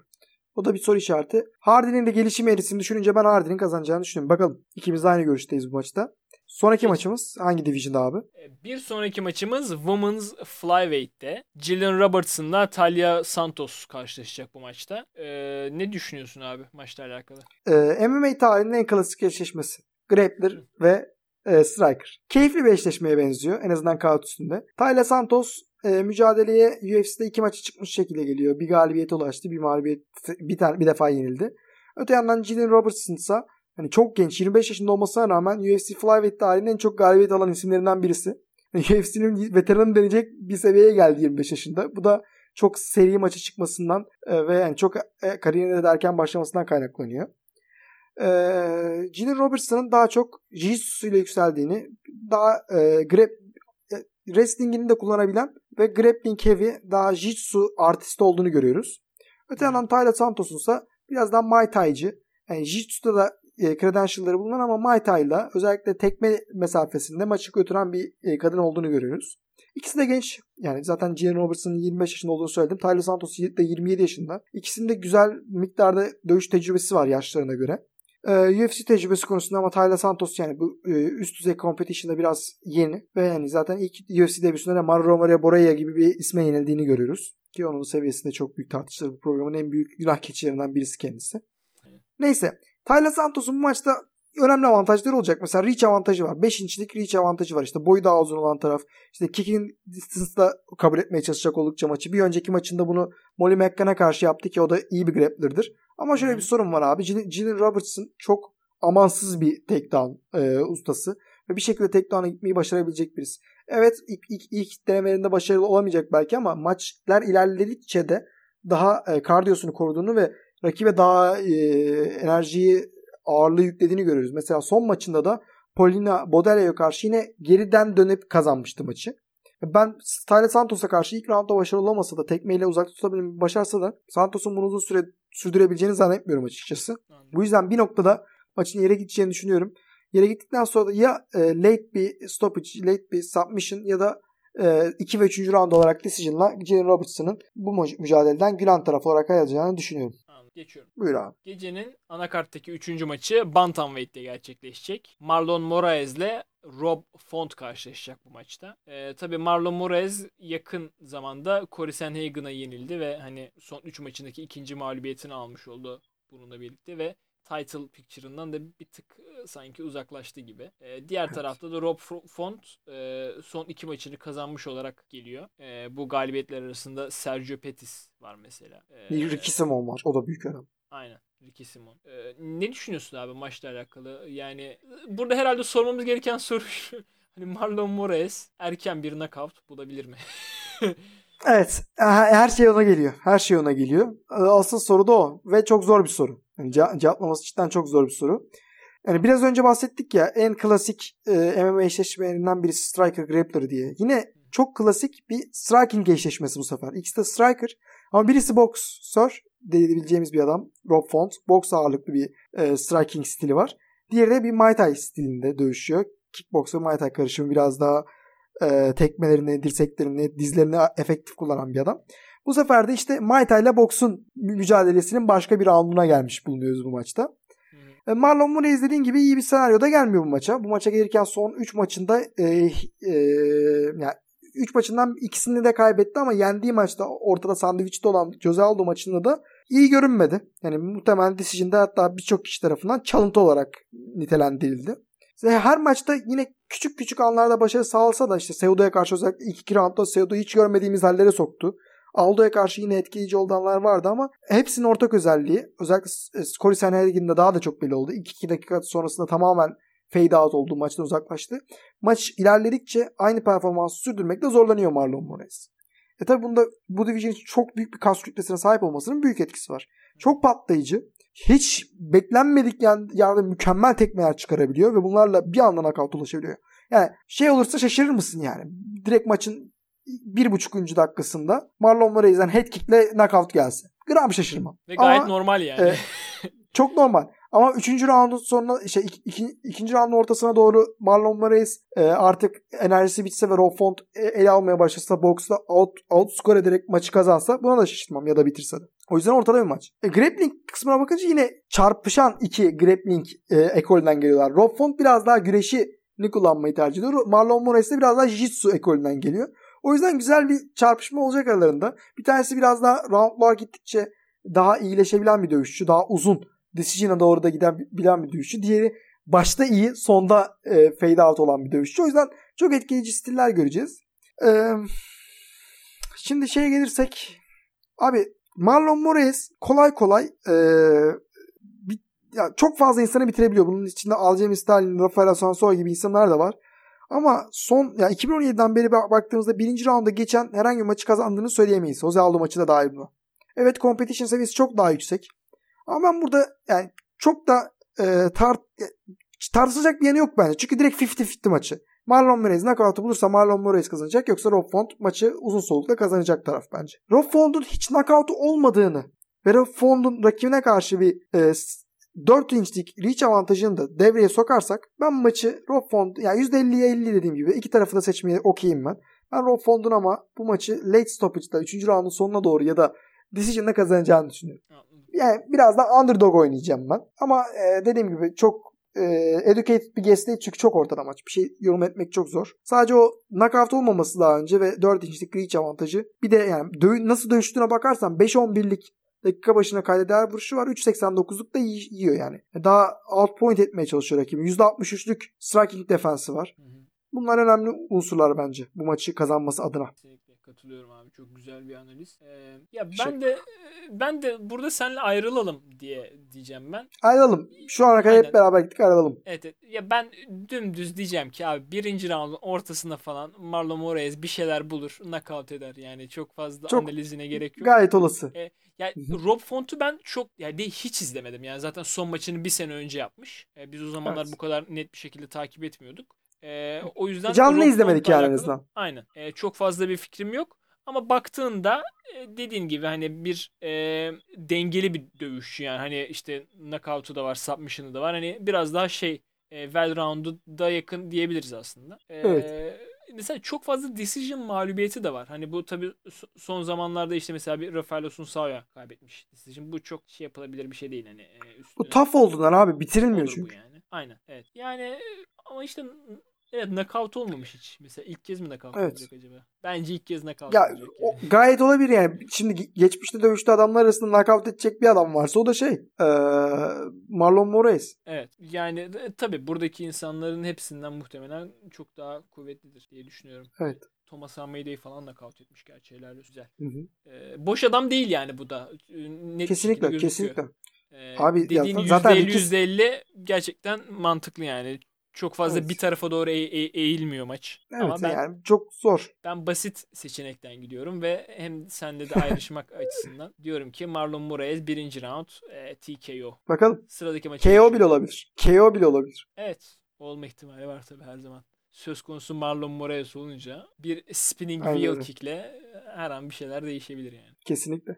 Gecenin anakarttaki dördüncü maçında welterweight'te programımızın sevgi Gediklisi. nefret aynen gediklisi ve sevgi nefret ilişkisi içerisinde e, tam nerede duracağını bilemediği dövüşçü Michel Pereira ile Kalin Chaos Williams karşılaşacak. Bu maç gerçekten e, bir e, havai fişekler gösterisi bize sunmasını umut ediyoruz bu maçı.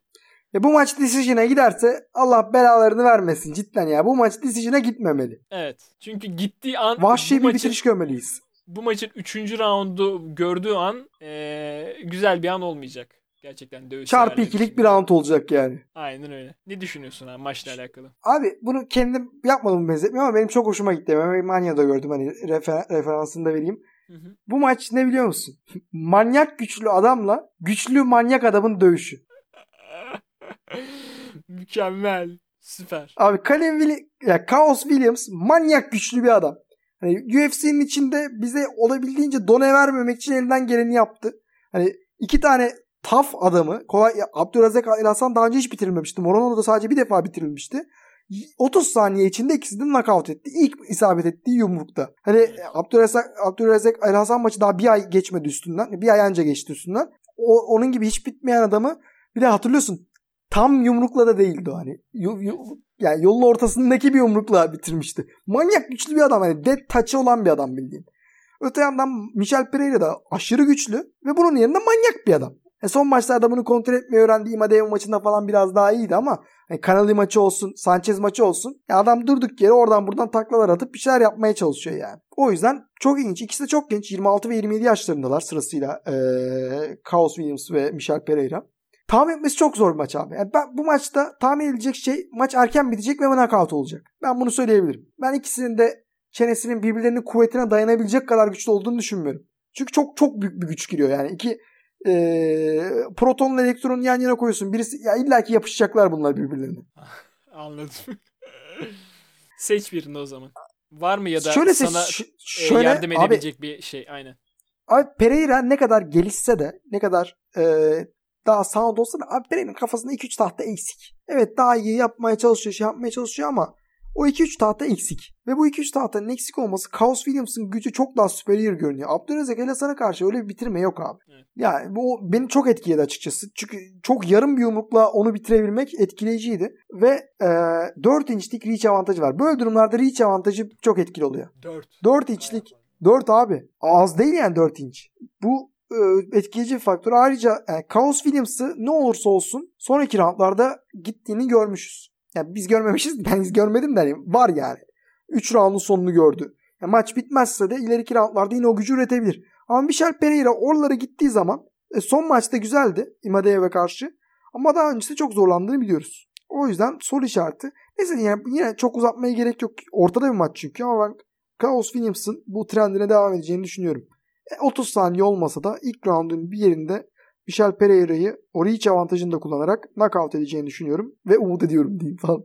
Ya bir şöyle adam o kadar az done verdi ki bize. Yani bir anda çok büyük bir eksiği çıkıp yenilebilir yani.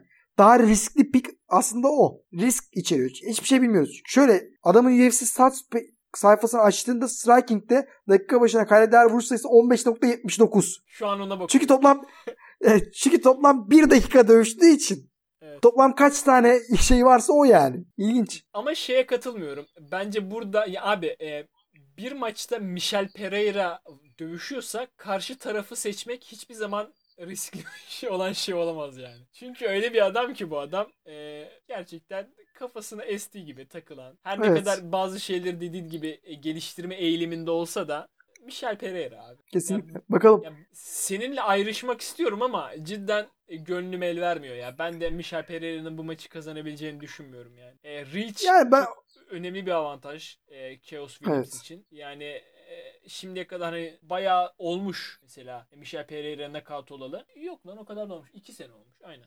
iki sene iki sene o kadar fazla değil. Ya Şimdi, şimdiye kadar olmuş. Bundan sonra olma ihtimali var ki karşındaki insan e, Colin Williams gibi birisi ise hani Chaos. Kuvvetin- aynen. Chaos. Chaos of the Chaos the Ox Fighter. Yok ya o o o kolpa abi o eski eski Nick'i falandı. Şu an direkt Chaos Williams kullanıyor. Anladım, anladım. Şey gibi bu. Ee, Kamaru Usman'da bir ara belki hala daha duruyordur. Marty hala daha yazıyor şeyde Sherdog'da. Marty söylenince nefret ediyor biliyorsun. Evet evet. Peki şeyi sorayım ya ben de burada Chaos Williams'ın kazanacağını düşünüyorum da e, birinci round dedin. Ben de birinci round. E, ne hangi süre içerisinde olur? Bari onu tahmin İlk iki, ilk iki buçuk dakika. İki buçuk dakika. Ben biraz daha erken olacağını düşünüyorum. İki dakikadan önce ya da bir buçuk dakikadan önce falan. 2.29 deseydim birader yani bayağı uğraştın mı bunu seçmekte? Tamam tamam. tamam. Bir, bir buçuktan önce diyorum. Bir buçuktan önce. Tamam bakalım. Olabilir gayet olası. 30 saniye olsa yine şaşırmam yani. bir buçuk dakika. Üç maç bir buçuk dakika. Enganu'nun ortalaması. Rekoruna aynen. Evet. Yaklaşıyor.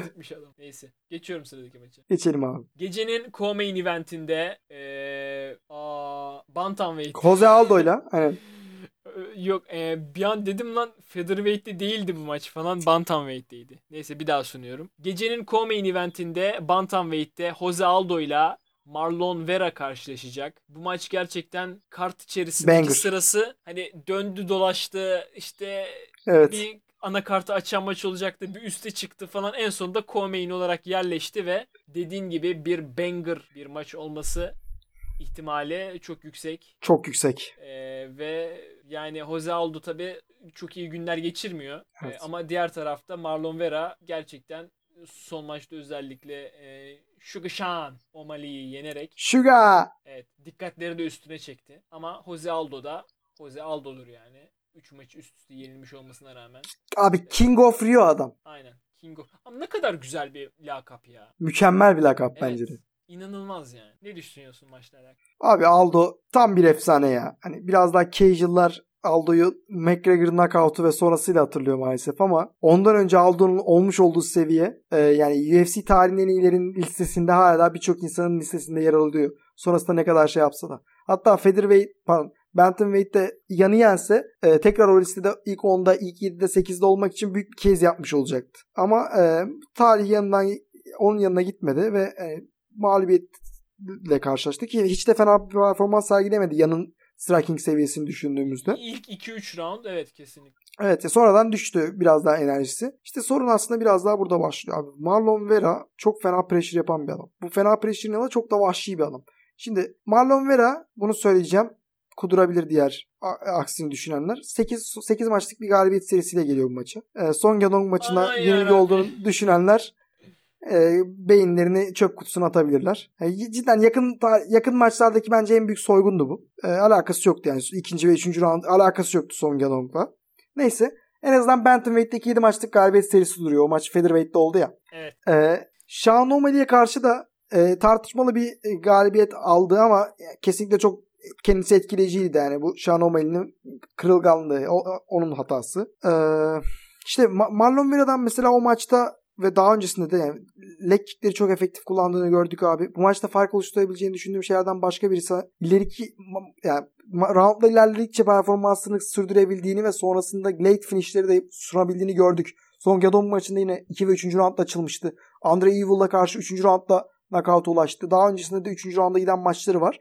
E, Aldo ne kadar büyük efsane işte 25 dakikalık maçlarla alışkın olsa da abi yan maçında ne kadar düştüğünü gördük ya.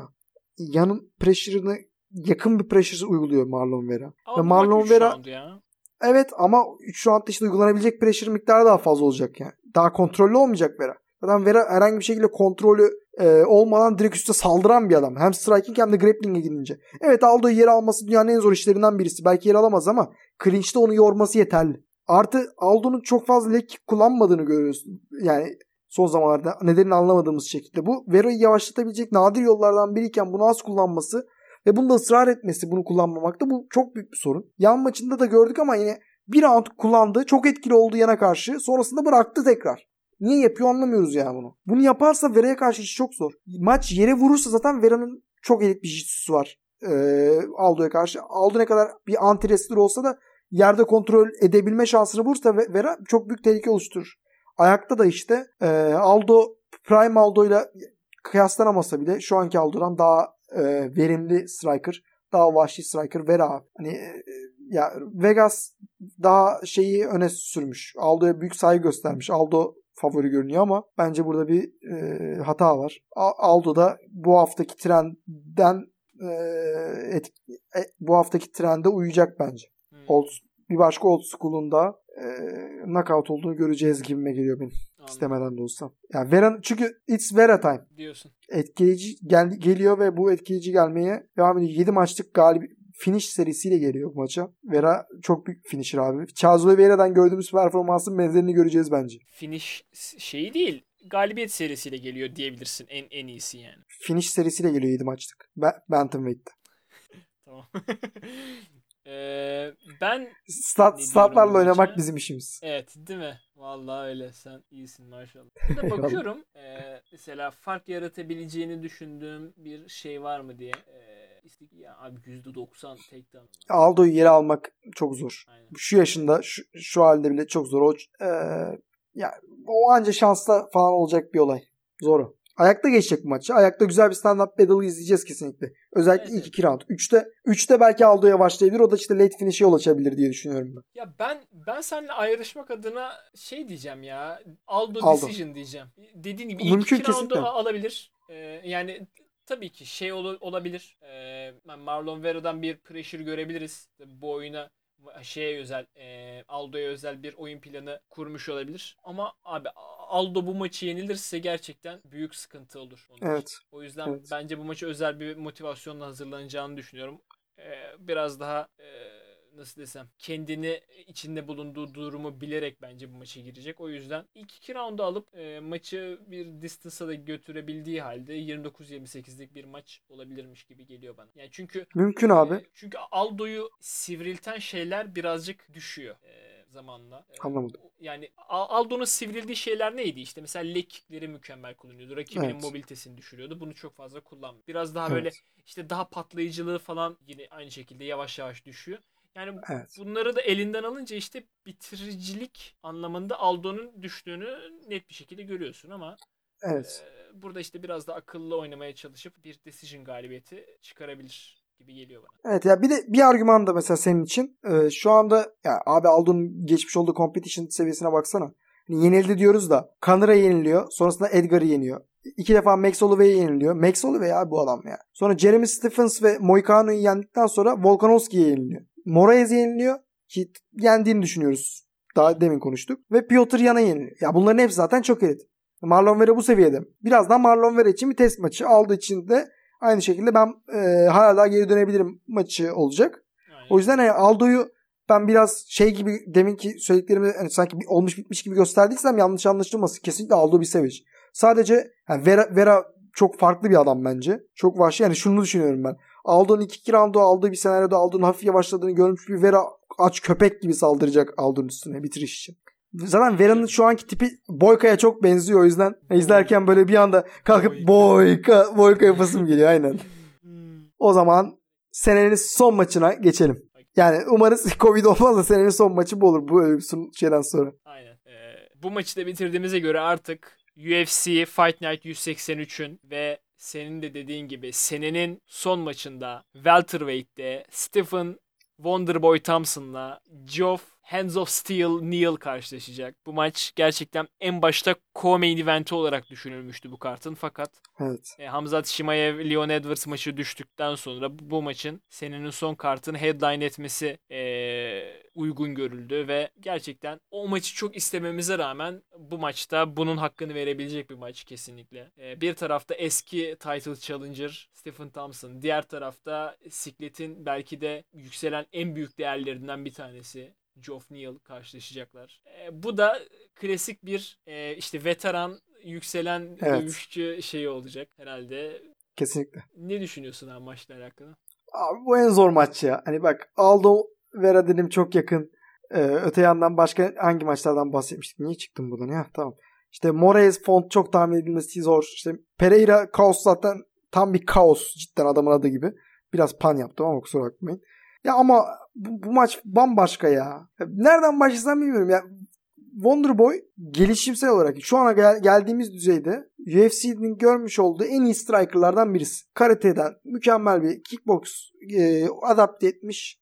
O yan duruşuyla, yan stance duruşuyla tamamen tahmin edilebilirliği çok zor. Striking'de çözülemez bir puzzle gibi. Her an ne saldırabileceği belli değil. Senin ona saldırmanı bir şekilde o side kicklerle falan engelleyen ve seni her türlü outpoint eden bir adamdan bahsediyoruz. Öte yanda Geoff Neal'sa tam bir böyle e, neydi bu adamın adı? Boyka'yı döven adam vardı ya şeydeki. Michael J. White. Aa, ah, Michael J. White gibi böyle. E, o da bana da ya Geoff Neal da beni bende onu andırıyor çok. Michael J. White'a çok benziyor bence. Evet. Neyse yani. Ya. Çok sağlam yani cidden hands of steel diyebileceğimiz yumruklarında mükemmel bir güç taşıyan ve çok elit bir boks e, tekniğine sahip olan bir adam. Aynı zamanda güreşi de iyi. Yani takedown defense oranı yüksek. %92'lik bir takedown defense oranı var ki bunu Belal Muhammed'e karşı falan yaptı. Yani Belal Muhammed'in takedownlarını savundu. Evet. Onun ne kadar iyi bir grappler olduğunu biliyoruz. İşte onun haricinde ilk baştan bakarsak işte UFC'de gelmiş olduğu 5 maçın 4'ünü finishle kazandı. Ee, bunun içinde Frank Camacho var. Onu head kick'le knockout etti. Mike Perry'i e, knockout'la bitiren ilk insan olması lazım. Hemen kontrol edeyim tekrardan. Evet tek insan hatta. ilk insan da değil. Mike Perry'i knockout edebilen tek insan. Böyle bir güce sahip. Nico Price'la e, güç, güce başa baş eşleşip ondan sonra onu da knockout etmeyi başardı. Belal Muhammed'i aynı şekilde sonuna kadar zorladı. E, 15 dakikaya yayabildiğini de biliyoruz enerjisini. Çünkü Belal Muhammed'e karşı 3 roundu da dominant şekilde kazandı. Net şekilde kazandı. Dominant demeyeyim. Öte yandan abi Wonderboy ya. Wonderboy'u ayaklayabilmek çok zor. Wonderboy'u yere alabilmek de çok kolay bir işte. %80'lik takedown defensine sahip ne kadar canavarlarla karşılaşmasına rağmen. Yani Wonderboy'un kariyerindeki tek ilginç yani ne olduğunu anlamadığımız olay Pettis yenilgisiydi muhtemelen. Saçma zaman bir şekilde knockout oldu yani. Evet. Ee, onun dışında işte Tyron Woodley'e karşı verdiği maçlar Jorge Masvidal'i yenmesi ki şu an Jorge Masvidal'in konumunu düşününce. Denentil'e karşı tartışmalı mağlubiyet. Yani Liverpool'da olmasaydı o maç kim kazanırdı belli değil. Ee, yani cidden çok zor maç. Bu maç bence tam şey maçı. Wonderboy, Wonderboy kaybedene kadar pardon. E, aynen. Wonderboy kaybedene kadar daha doğrusu Geoff Neal kazanana kadar kaybediyor maçı. Diyorsun. Yani Wonderboy üstünlüğü kuracak bence. Çünkü Wonderboy'un maçı istediği yer boksun box distance'ının daha dışında. Ee, kicking distance'da. Tekme mesafesinde. Ve Geoff Neal maçı biraz daha box mesafesinde istiyor. Ama işte o box mesafesine girebilmek için biraz daha grappling'in tehdit ediyor olması lazım. Bu JDS Gun maçında, Gun maçında gördüğümüz gibi. Evet Neil daha iyi grappler. Belki grappling sürükleyip maçı daha fazla yormaya da çalışacak. E, clinch'te yer alamasa da yormaya çalışacak. Ama e, içeri girebilmesi bir miktar zor olacak bence Wonderboy'un içine. Çünkü Wonderboy bu işin master'ı. O mesafeyi kontrolde. Ama abi 25 dakika boyunca da dışarıda tutmak zor bir iş. Çok zor bir iş. İşte ben şundan dolayı düşünüyorum. Bir noktada ya Wonderboy daha önce knockout hiç olmamıştı ama Pettis'te de knockout oldu. Daha yani bir buçuk sene kadar önce. Hani o yani siftahı da yaptı. 25 dakika içinde illaki Geoff Neal gibi teknik bir adamın önce belki grapplingle yora, yorarak Wonderboy'un yaşını düşününce bir noktada içeri girdikten sonra o öldürücü darbeyi vurabileceğini düşünüyorum ya. O yüzden Geoff Neal'ı çok sevdiğimi biliyorsun. Biased'ım evet. yani. Wonderboy'u da çok sevsem Geoff Neal'ın yeri ayrı. O yüzden bence ortada her şey açık çok, çok gebe her şey gebe bir maç. Hani 5 decision'la Wonderboy da kazanabilir. Geoff Neal galibiyet sesini 6'ya da çıkabilir, çıkarabilir UFC içerisinde. Ama benim tercihim tam sana şey de vereyim. 4. roundun 3 e, dakika 47. saniyesinde jo- Geoff Neal tarafından bir TKO. Anladım. Bu tutarsa bugün piyango oynamadığım için kafama sıçarım. ya ben bunu burada seninle ayrılacağım ya. Ee, şuraya dayandıracağım bir de argümanlarımı. Ya bu 5 roundluk bir maç ve Geoff evet. Neal ilk kez sanırım 5 rounda çıkıyor.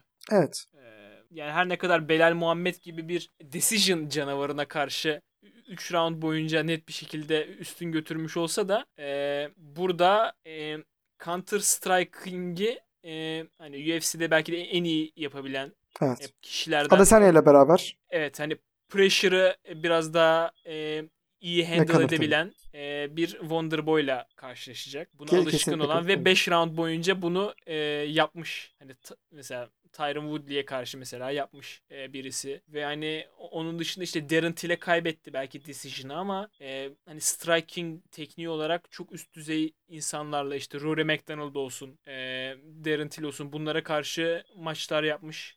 Whittaker. Whittaker. Aa evet değil mi? Doğru. Yani e, burada karşılaştığı rekabet ortamı çok daha yüksek. Evet. Geoff Neal her ne kadar ben de sevsem de yakın zamanda Neil Magny ile aralarındaki farkı anlamaya başladım ama Seviyorum yani.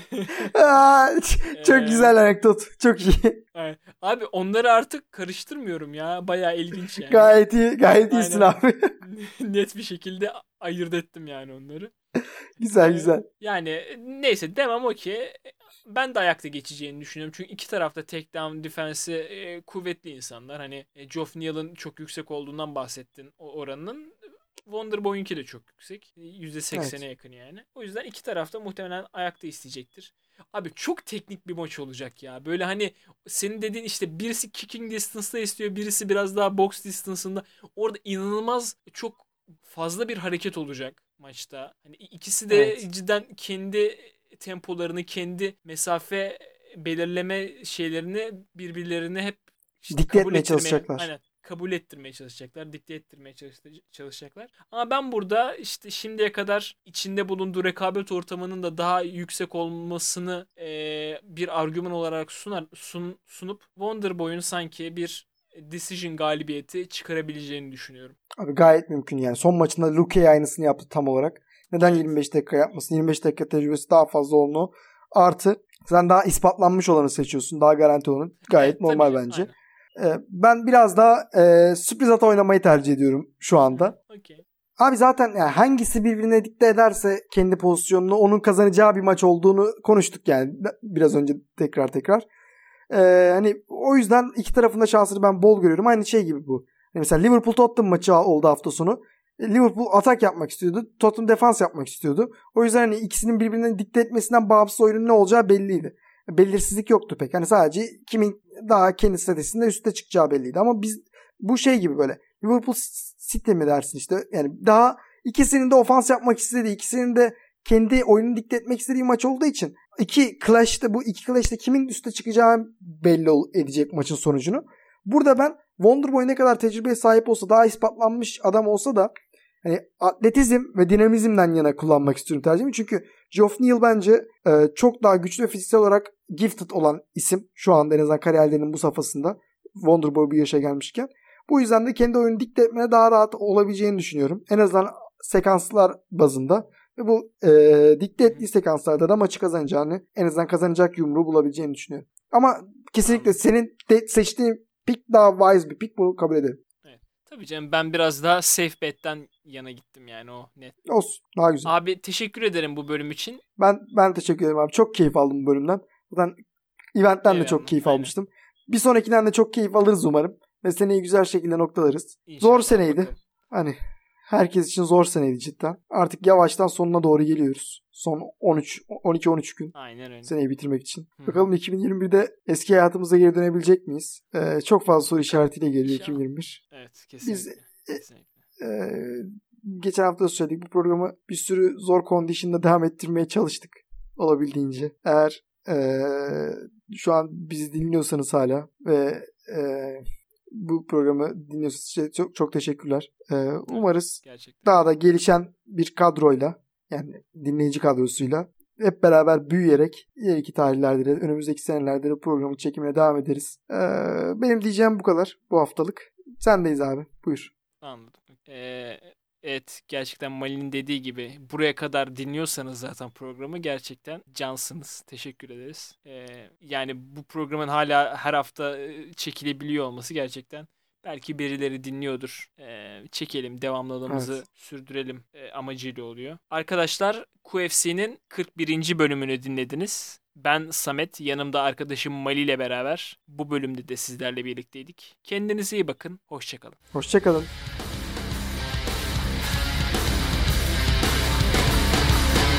time to end this suffering. I need a minute to myself. So I. You will never get to me.